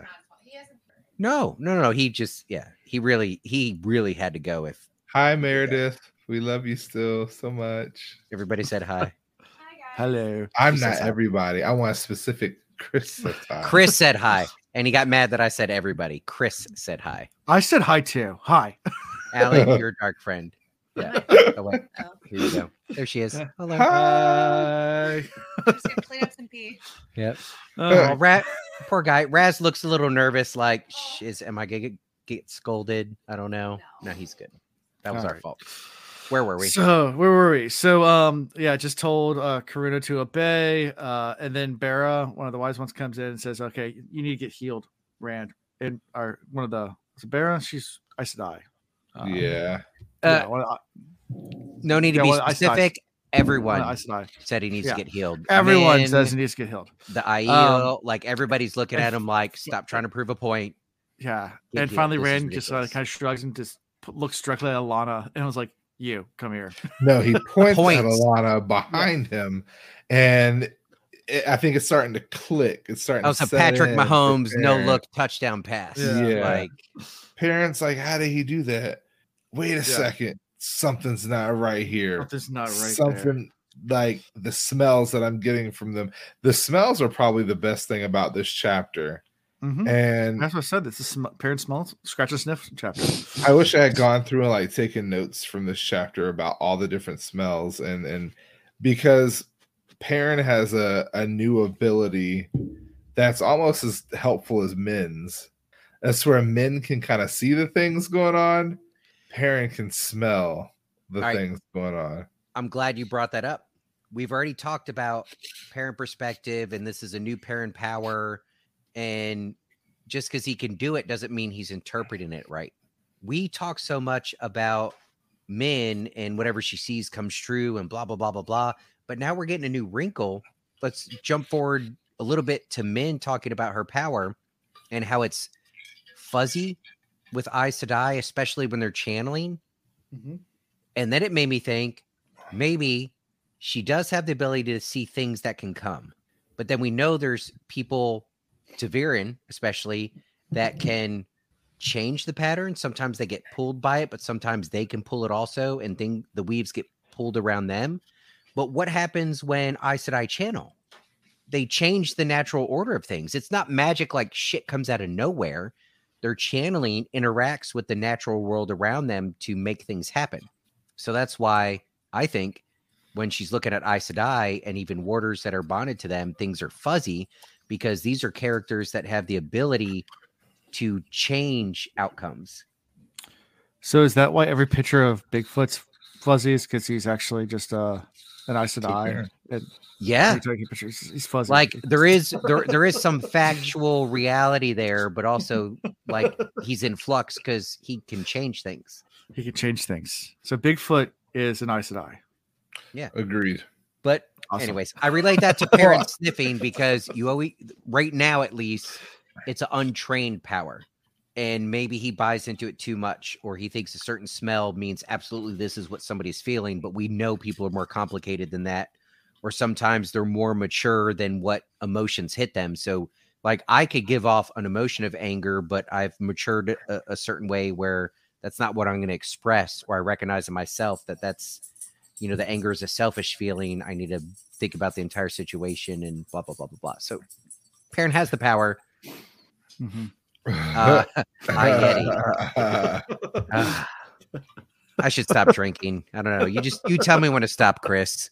I'm Because I mean, the one wrinkle in that is Rand, because she can see and she's seen things over other people. It's when they're channeling Mhm. that things get fuzzy, yeah. Right. as if a the taint may be blocking her from seeing things going on with the ashram, ashraman, and then True.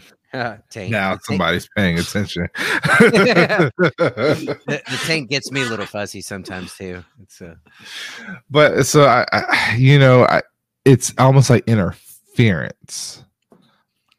And so at that point, when they're drawing on the power, they're drawing on another source, and that source is being fed through them. And so she can't see their path because it's not them that she's seeing necessarily, it is the power itself. oh good, Hmm. good twist, Hmm. and plausible. Interesting. I like it. Interesting. Interdestined. We got an interesting. That's the first one we've had in a while. Sure. And it's sure. That that sure that sure was a cover up. Go know. back to the interesting. Nailed that it. was the one. Alan try, Alan trying to backpedal there into a Backtrack, sure. yeah. Nope. Chris Chris totally scored it interesting. I like it. Um. Yeah. Um. And then, so he's the Car'a'carn. Surely he is not a fool. I think. So I, I they they're still sidestepping him and trying to you know make him feel like he's going to be a less than person unless he follows the advice and Mhm. You know Rand calls on the person he's bonded to, which was a smart move. He's like, I'm not going to be rebonded. You're not going to switch this bond. You're not going to tack an extra tick in me. Mm-hmm. Like, and then he even, you know, what is his name? Our our friend, our our m- m- Taim. our Taim, because we know he gets the title soon. Taim, I'm not even gonna let you be the one to do it. He's like, you know, if I'm gonna have to be healed, gonna have to be bonded. I'm gonna make full use of it. And he like cups her face in his hand, and he like it's almost loving, and like or, but orders her at the same time. yeah, Mhm.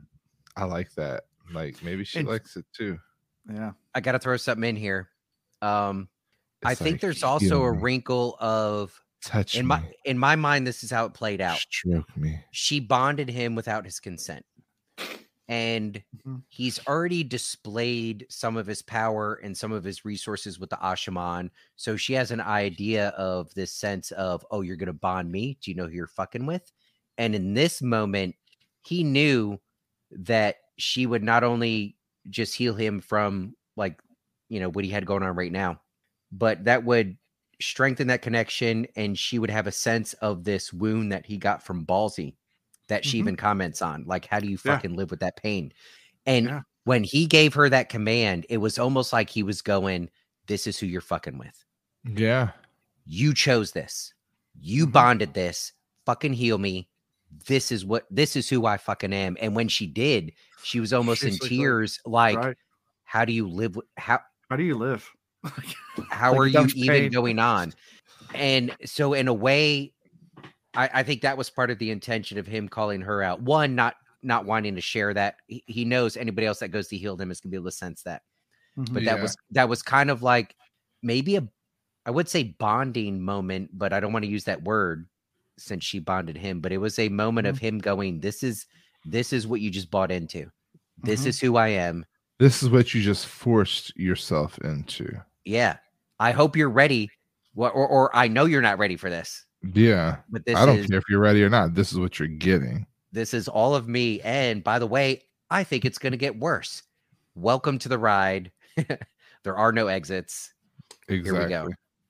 So, and I know I'm way reading into that, but like that was kind of a No, no, no. You with- you you hit that the nail on the head with that one. Um, Dana said it in the chat. Zul's like that. The face touch is very intimate, and it is like when you cup somebody's face in your hand. That's that's intimate. For one, it's either very condescending and demeaning, like you're you're beneath me, and I take pity on you, child, or it's that wasn't I the love vibe you. here. Yeah, and that was I agree. Like welcome welcome to the team. yeah, Thank mm-hmm. you for And- sharing into my pain. yeah. But so now when it comes to the bonding, we know why Luz is furious about it. But then if we think about Rand and Perrin and all of them, where they came from and how they were raised, and is Rand more upset about it because she attached herself to him and he knows where he's going, or he thinks he knows where he's going, and it's not a good place, and now she has to go with him. So, like, is his anger with her more, more out of I think it's uh, complex. I think it's a it's, it's layers. sympathy? Like, why? Like, I didn't want to bring anybody down this path with me. I mean, he's actively avoiding the women that he loves. Yeah, He's actively actively separating himself from his friends. Like you're right. It's Yeah. layered. He realizes now she has no choice. She is going to feel Yeah. that pain when he dies. She's going Mhm. to feel the decisions that he makes. She'll probably feel when he finally loses it. yeah, And then when he has to be strapped into that actual physical bondage, if it happens, because we said he's going to end up with an a'dam of some sort connected to him, like she's going to have to go through all of that with him. She's already spending her Yeah. days crying over him. or Yep. crying over the loss of the last, and then Mhm. crying over his pain. Well, Perrin mentioned how much she looked like she was struggling, and she's struggling because of Rand. Yeah, Mhm. um, which is crazy. Everybody around him, all of his advisors, they're yelling at him, "You got to get healed. You got to get healed." But they're thinking about, "Let's heal from this battle so you can feel a little better." And the Mhm. reason he's fighting it is not pride of "I don't want to be healed." It's "I don't want to share my pain." yeah. Mhm. And when he was like, "Finally, fine, fuck you, come here, heal me." Great, there we go. There's my pain. Deal with it. Now, how do you feel about that? And she was just shuddering. I, How I about don't them apples? how about he just no, he said applesauce. Boom. Uh, So, So the Aes Sedai leave with the Wise Ones after this, uh, and he's left with Taim, uh, who insists that Rand should have an honor guard of Asha'man. wait a minute. Okay. A crucial moment. Oh, what's it? As the Aes Sedai were leaving with the wise ones, the wise ones said something that Rand didn't pick up on, but the Aes Sedai And they all- did. And they had this shocked look on Hmm. their face as they look at him.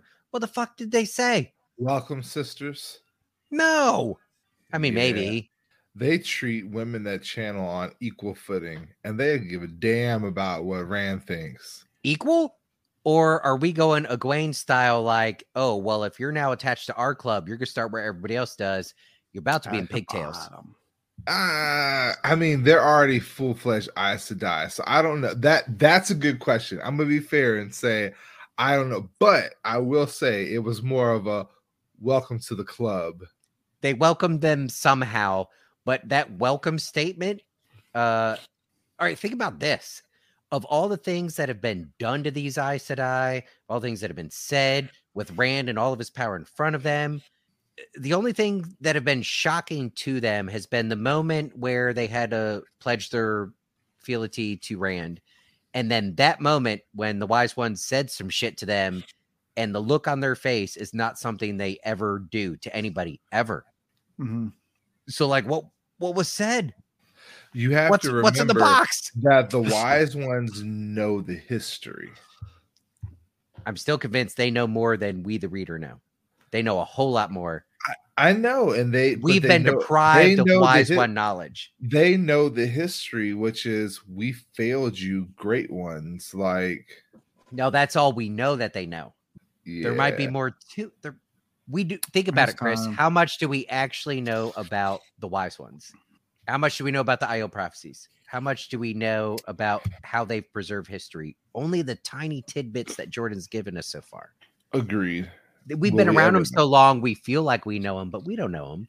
We don't know. Anyways, I want to know what they said because the I the hmm. Aiel or not the Aiel the Aes Sedai were like, oh shit, Is that They what s- we were there? yeah. Something was said that the perspective we were in couldn't pick up on. I said what I said, but that but it. do- I remember Jordan writes that the Aiel heard it and they paused and they looked back at the wise ones with with like a oh shit look on their face. Sure. semi stunned or whatever. Yeah. So something. May and, and maybe I, maybe it's as simple as we're gonna make you wash pots, and they're Yeah. like, "Yeah, I'm not a novice anymore." I'm not. blah, blah, blah," But Yeah. I don't know. Yeah. Feel like it's got to be something juicy. Maybe we'll find out. Yeah, maybe. And- I mean, You're right. half- It says that um the three eyes Aes Sedai apparently did, though. They stopped dead. Three very I italicized, very startled faces looking back at the wise ones. Sorilea just clasped her hands again, loudly be, there, louder than And before, shoot and, him. chewed them more briskly. That's what kills me. One one or two sentences, subtle, right? But think about how every Aes Sedai we've ever run into has reacted to any situation, and they keep their cool, they keep their calm, they keep their I'm above everybody. Like that's what they're known for right now from the reader perspective. In that moment, not only did they let their guard three. down, they it wasn't just that their guard was down for the wise ones to see, but everybody else around there saw it. It was noticed by a another perspective. So Hmm. that they got whatever it was, they got punched in the gut. For sure. Mhm. I, I'm not disagreeing with you. I just don't know if it was for the good or for the bad. yeah. I don't know either because Alan won't tell us. No. maybe he doesn't know. Probably not. Sure. So- Al- here's the real reveal. Alan's actually never read these books. We say we say that it's reader led and we're the new readers. Alan's reading along with us and pretending. He did a phenomenal job Uh, that would be great. Fooled you guys for three years.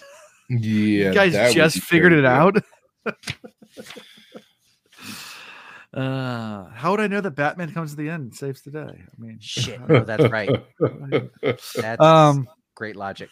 so, so um afterwards uh Taim insists that Rand have an honor guard. We're here now. Um and Rand's like, I'll take four soldiers and four dedicated. Taim's like, no, I mean Asha'man. He's like, uh, fine, I'll take that one. And he's like, Oh no, not that one. You can't take that one. That one's that one's not a good Asha'man. He's he's not he's not a good one. He's like, Mm. what's his name? He's like uh, Dashiva. And it's like, ah, okay, it'll work. You got to remember too, though. uh, The other thing that Perrin is noticing is how quickly Rand's scent is changing. That's Mhm. how quickly he's going back and forth between being Rand and being Lews Therin. Well, Mhm. Right. I agree. You nailed it. The mixed emotions isn't Rand being all over the place. It's the two swapping. bouncing back and forth. Yeah. I think so. Mhm. And so Dashiva, Tam's like, or Taim is like, nah, you can't take him. He he's not learned enough.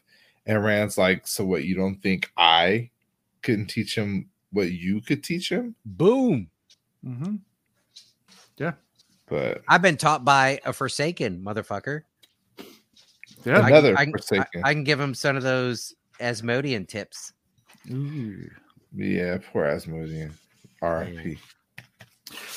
So I mean, Shiva moves hesitantly. Uh, what, what's the actual quote that it actually has? Um, Well, Dashiva's not all there. He's different. He's what, what's that Yeah. word like like neuroatypical sort of thing. He's- yeah, He creeping op- way, hands folded at his waist, it made him seem skinny. That's uh, anyway. But he's Yeah. different. That's why I said maybe he's the dark friend. Maybe hmm. But again, all evidence or a lot of evidence towards Taim. Taim, but Only that could one smoke screen. sure. I'm not putting smokescreen past Jordan. Let me tell you. You know, I have stopped giving predictions in this book because Jordan just does such a great. I mean, I don't know if you noticed it. I don't.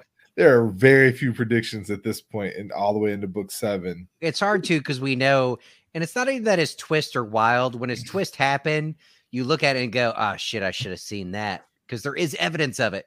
But that when you're given the evidence, it's never at a moment where you can put two and two together.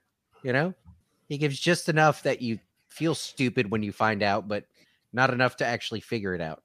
Exactly. Yeah. Like when you make the okay, so I'm saying like like you said, um Alanna.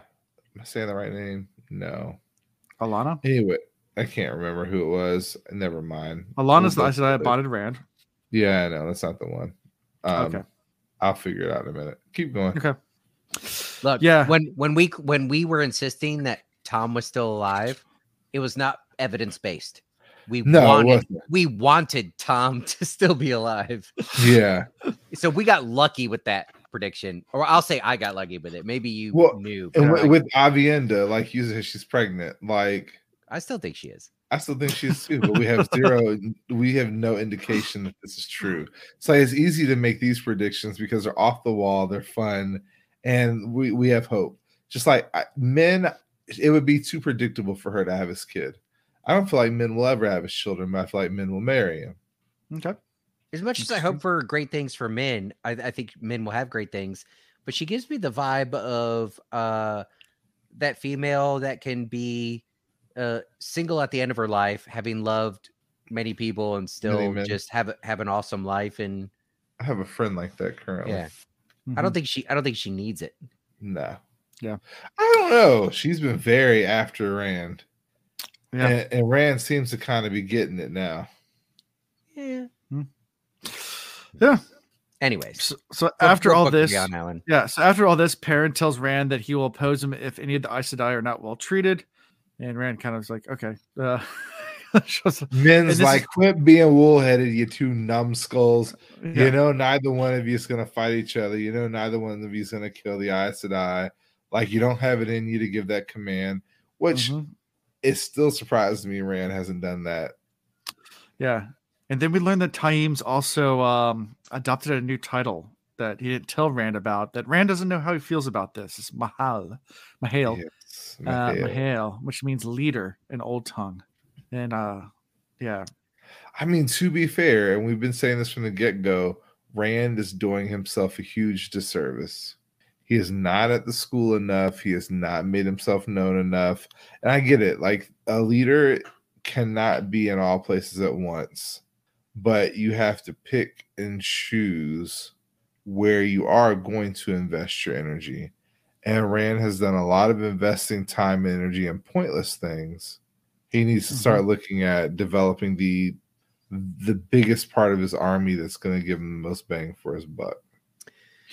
when when I was in school and took statistics classes and psychology classes and did different studies and we got into random sampling, it was just a step that you were required to do to get the grade. And this is the formula, and that's how we get the numbers, blah, blah, blah. Meant nothing. But in real life, when I started managing projects and service contracts and construction contracts where it's impossible for me to inspect everything. Um, Mhm.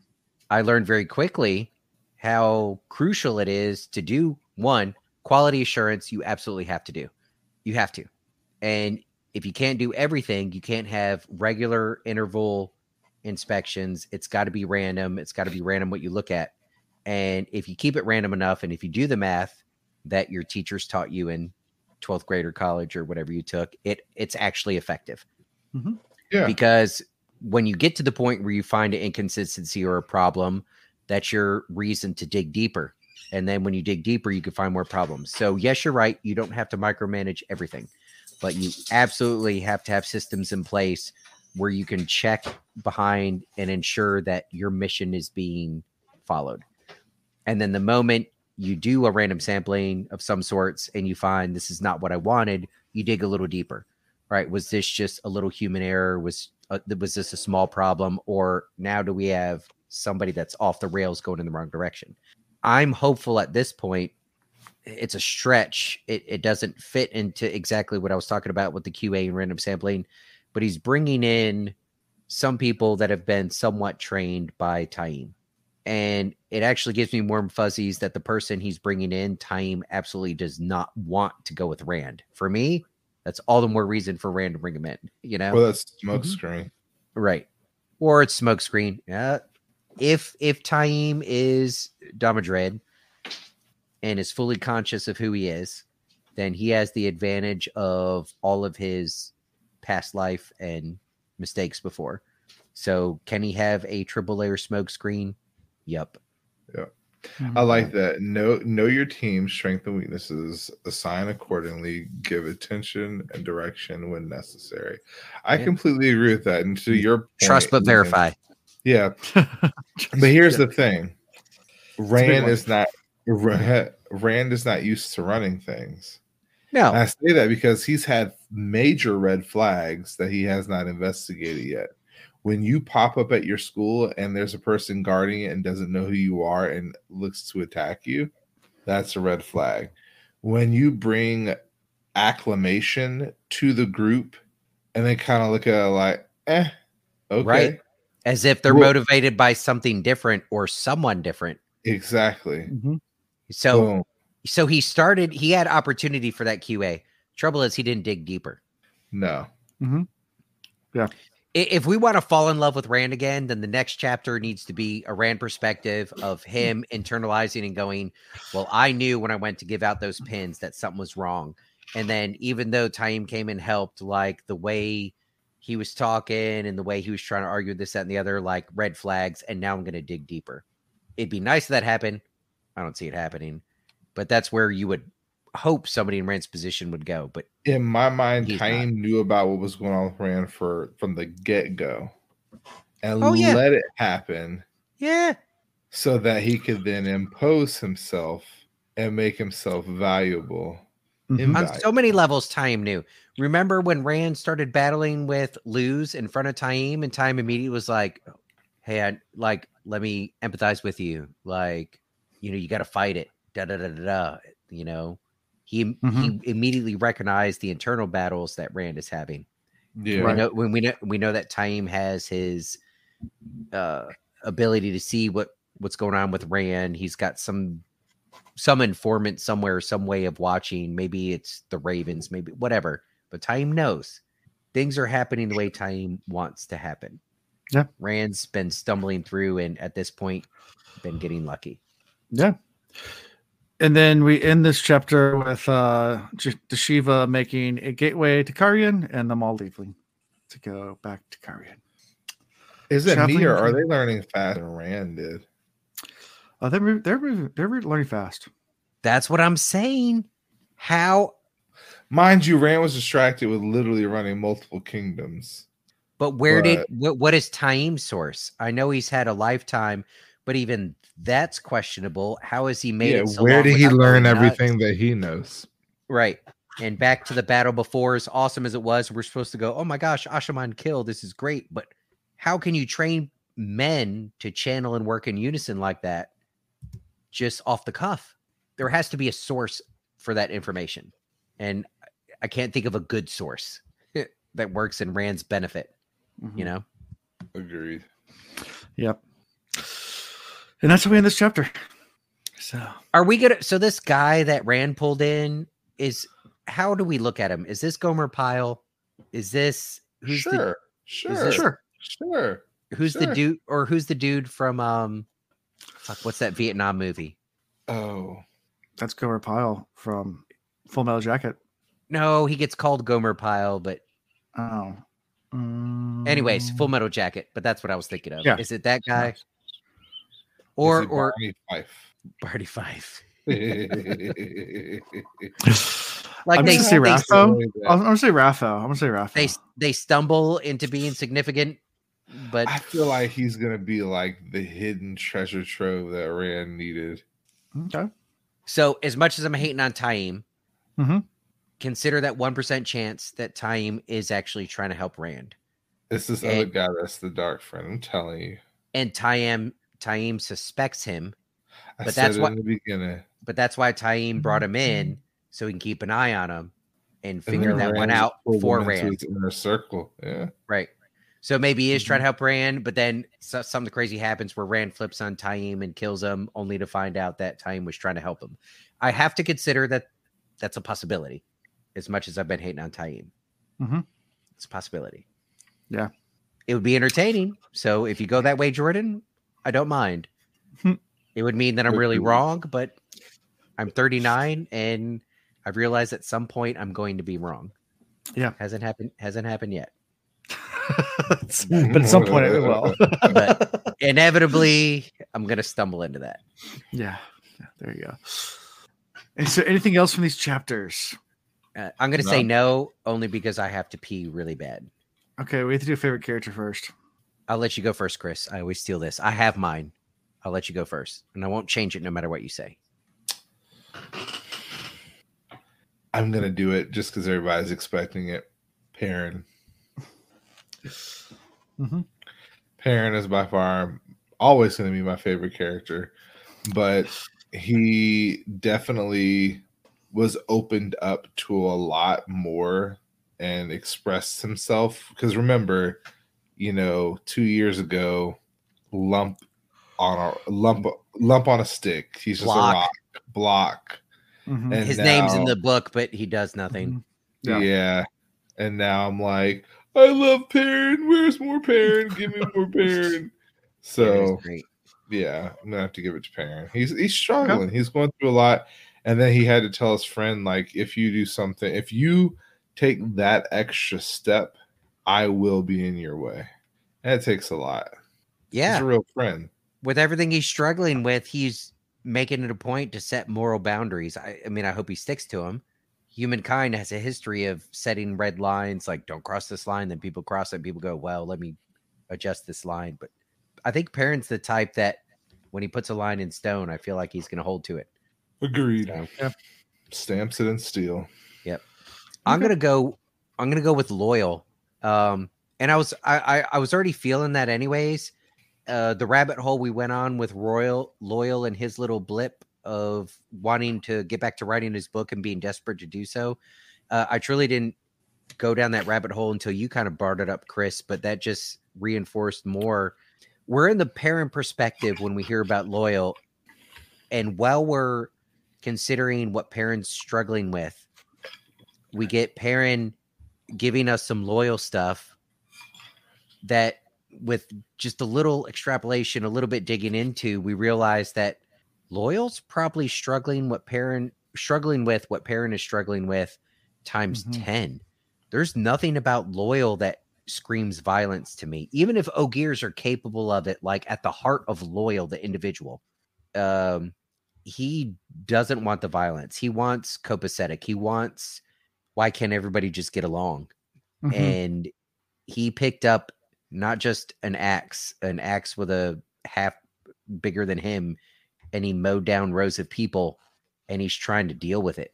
Uh, anyway, so it's it's kind of I don't know. I got I got feels for him, and I, do we get do we get Loial's chapter? Do we do we get his struggle with what he's going through, or do we just get people's perspective of Loial going through That's this? a good question. Do we get Loial perspective chapters? You? Yeah. Uh, I mean, well, yes, I, I'd assume we would get Loial chapters and perspectives, but I want to know if we get Loial dealing with what he just went through. So as I the reader, we're like, oh, Loial, the warrior, mowing people down. Yeah. But but then when we consider who Loial is, and it's like, holy shit, Loial got to the point where he had to Where he had to mow mow- people down. Like down. like I I want to like Loial. How are you doing? Like Yeah. give him a hug, tell him it's okay, and Yeah. you know, sorry you went through that. Loial. Sure. love you, man. Yeah, I don't really know who to give it to this chapter. I'll give it to Rand. Rand did a good job. No, I'll give you that because Rand definitely is going through it too. And you're sitting there in the field, Yeah, he's going through a lot. crying to yourself, and then the next day you have to sit there and fake it with Min. And he's not faking it. He had to just, Yeah, you know, different moments in time. I gotta imagine it, it's in. Con- there's some yeah Rand moments where it's like he's in control, but you also got to think he's he's barely in control. mm-hmm. yeah. Faking faking being in control, it all seems like he is, but Fake it till you make it. barely hanging by a thread. Well, next week we'll be doing three chapters. Three. So we'll do three, four, and five. They are all Perrin point of views. So I'll just give you that little hint now. Um, so We are getting a whole book of Perrin. Like He'll- we waited so long for this. If y'all are listening, not watching, Chris is smiling so big. I Like, saw Perrin's gonna have puppies and everything. I saw like all of his molars and the the indention of what once were wisdom teeth way in the back. He was smiling. All right. So I'm those names of for you. those those chapters are Hill uh, Hill of the Golden Dawn, Into Cairhien, and A Broken Crown. Wait, if it's a Perrin chapter and it's Chris Hill of the The Golden Golden Dawn. Dawn, Yeah. Dawn. and it's a Perrin chapter. Golden, we think Golden Eyes, Dawn. Why are we not talking about Godfather here? Is this Elyas? Is this is Elyas on top of a hill? And Perrin gets some wolf wisdom. Like what's Yeah. That's mm-hmm. that would be a good thing though if they all decide to like come back to Perrin now. He's gonna get his army of golden eyed people. I swear it by the end of this book. whether he meets them or creates them, He's Yeah. that dude. He's gonna have plenty of puppies. them pups. Yeah. Faile Faile's probably pregnant right now. That's probably why she's so hurt. Title s- Perrin Sex Tape. He who comes with the Golden Dawn. Naughty Night Nurses 3 or He Who Comes with the Golden Dawn. Gold- and then we have a broken crown. Is that what I heard? Like C R O N W. Yes. It's like crayon. Like, no, crown. like Well, like so that crown, gets like- into are we gonna he get a land chapter? no, no, no. When he was finding out about Faile's family in the Broken Yeah. Crown, we get a little more info on that.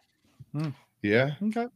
I mean, it's not like he has to wait very long to get back to her. Like he's having all these feelings about being away, but literally, Rand's gonna open up a gate. They're gonna walk through, and he's gonna be back. Like they have modernized warfare. Yep. Well, don't expect that everybody just hit pause back there waiting for them to come home. Yeah. As much as shit happened where we were, I'm telling you, shit happened while we were away. Yep. And we're about to find that out. Yeah. Well, how we can be found? Uh, is at Reads uh, com. Uh, thewheelreads.com. It's our website. You can find links to everything there, including our Discord, all our social media. They're little like little icons up in the corner. Twitter, it's still there for now. So we're still on Twitter uh, until it decides to shut down. Uh, Facebook, uh, TikTok, YouTube, of course. All those great places. Go check us out. All the places. I don't know what Um, Alan's gonna do without Twitter. Alan loves Twitter. If that actually gets shut down, what will you do? Ah. don't- I don't know what I do. If Twitter just, goes uh, anywhere, it's going to Mars, and that's kind of cool. so let's not let's not be too upset about it. Uh, Yeah, yeah. Anyway, yeah. Good old Twitter. Um, Twitter's great for for for Wheel of Time. For everything else, uh, Twitter's a little little interesting place. Um, but yeah, it's great for Wheel of Time. Um, but yeah, so uh, come check us out. Come join us in different places. Discord. Come support us. Buy merch. Join the Patreon. Um, we love to have you guys. Um, I I need to start doing more giveaways. I've been actually not doing as much giveaways, is because I'm catching up on actually mailing out stuff to Patreons that they've earned over the time. Because at some of the levels you get stuff, and I've been slacking on that because I just forgot about it. And I was like, oh crap, I need to email all the stuff out. So that's been kind of draining our bank account is mailing out that stuff. So if you're a Patreon and you haven't received Okay. stuff, you might be receiving stuff soon. Um, Ma- Uh, Happy holidays. happy holidays. Merry Uh, Christmas. yeah, there you I'm go. slowly getting through all You're that now.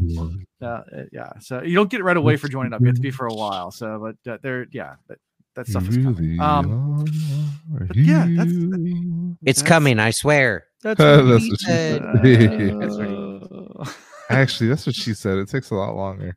Giggity. yeah. yeah. Gig- giggity. Yep. So anyway, that's all I got for this week. Until next time. Peace. Okay, bye. Bye. I hope you enjoyed the show and thank you for listening to The Wheel Reads. See y'all next time.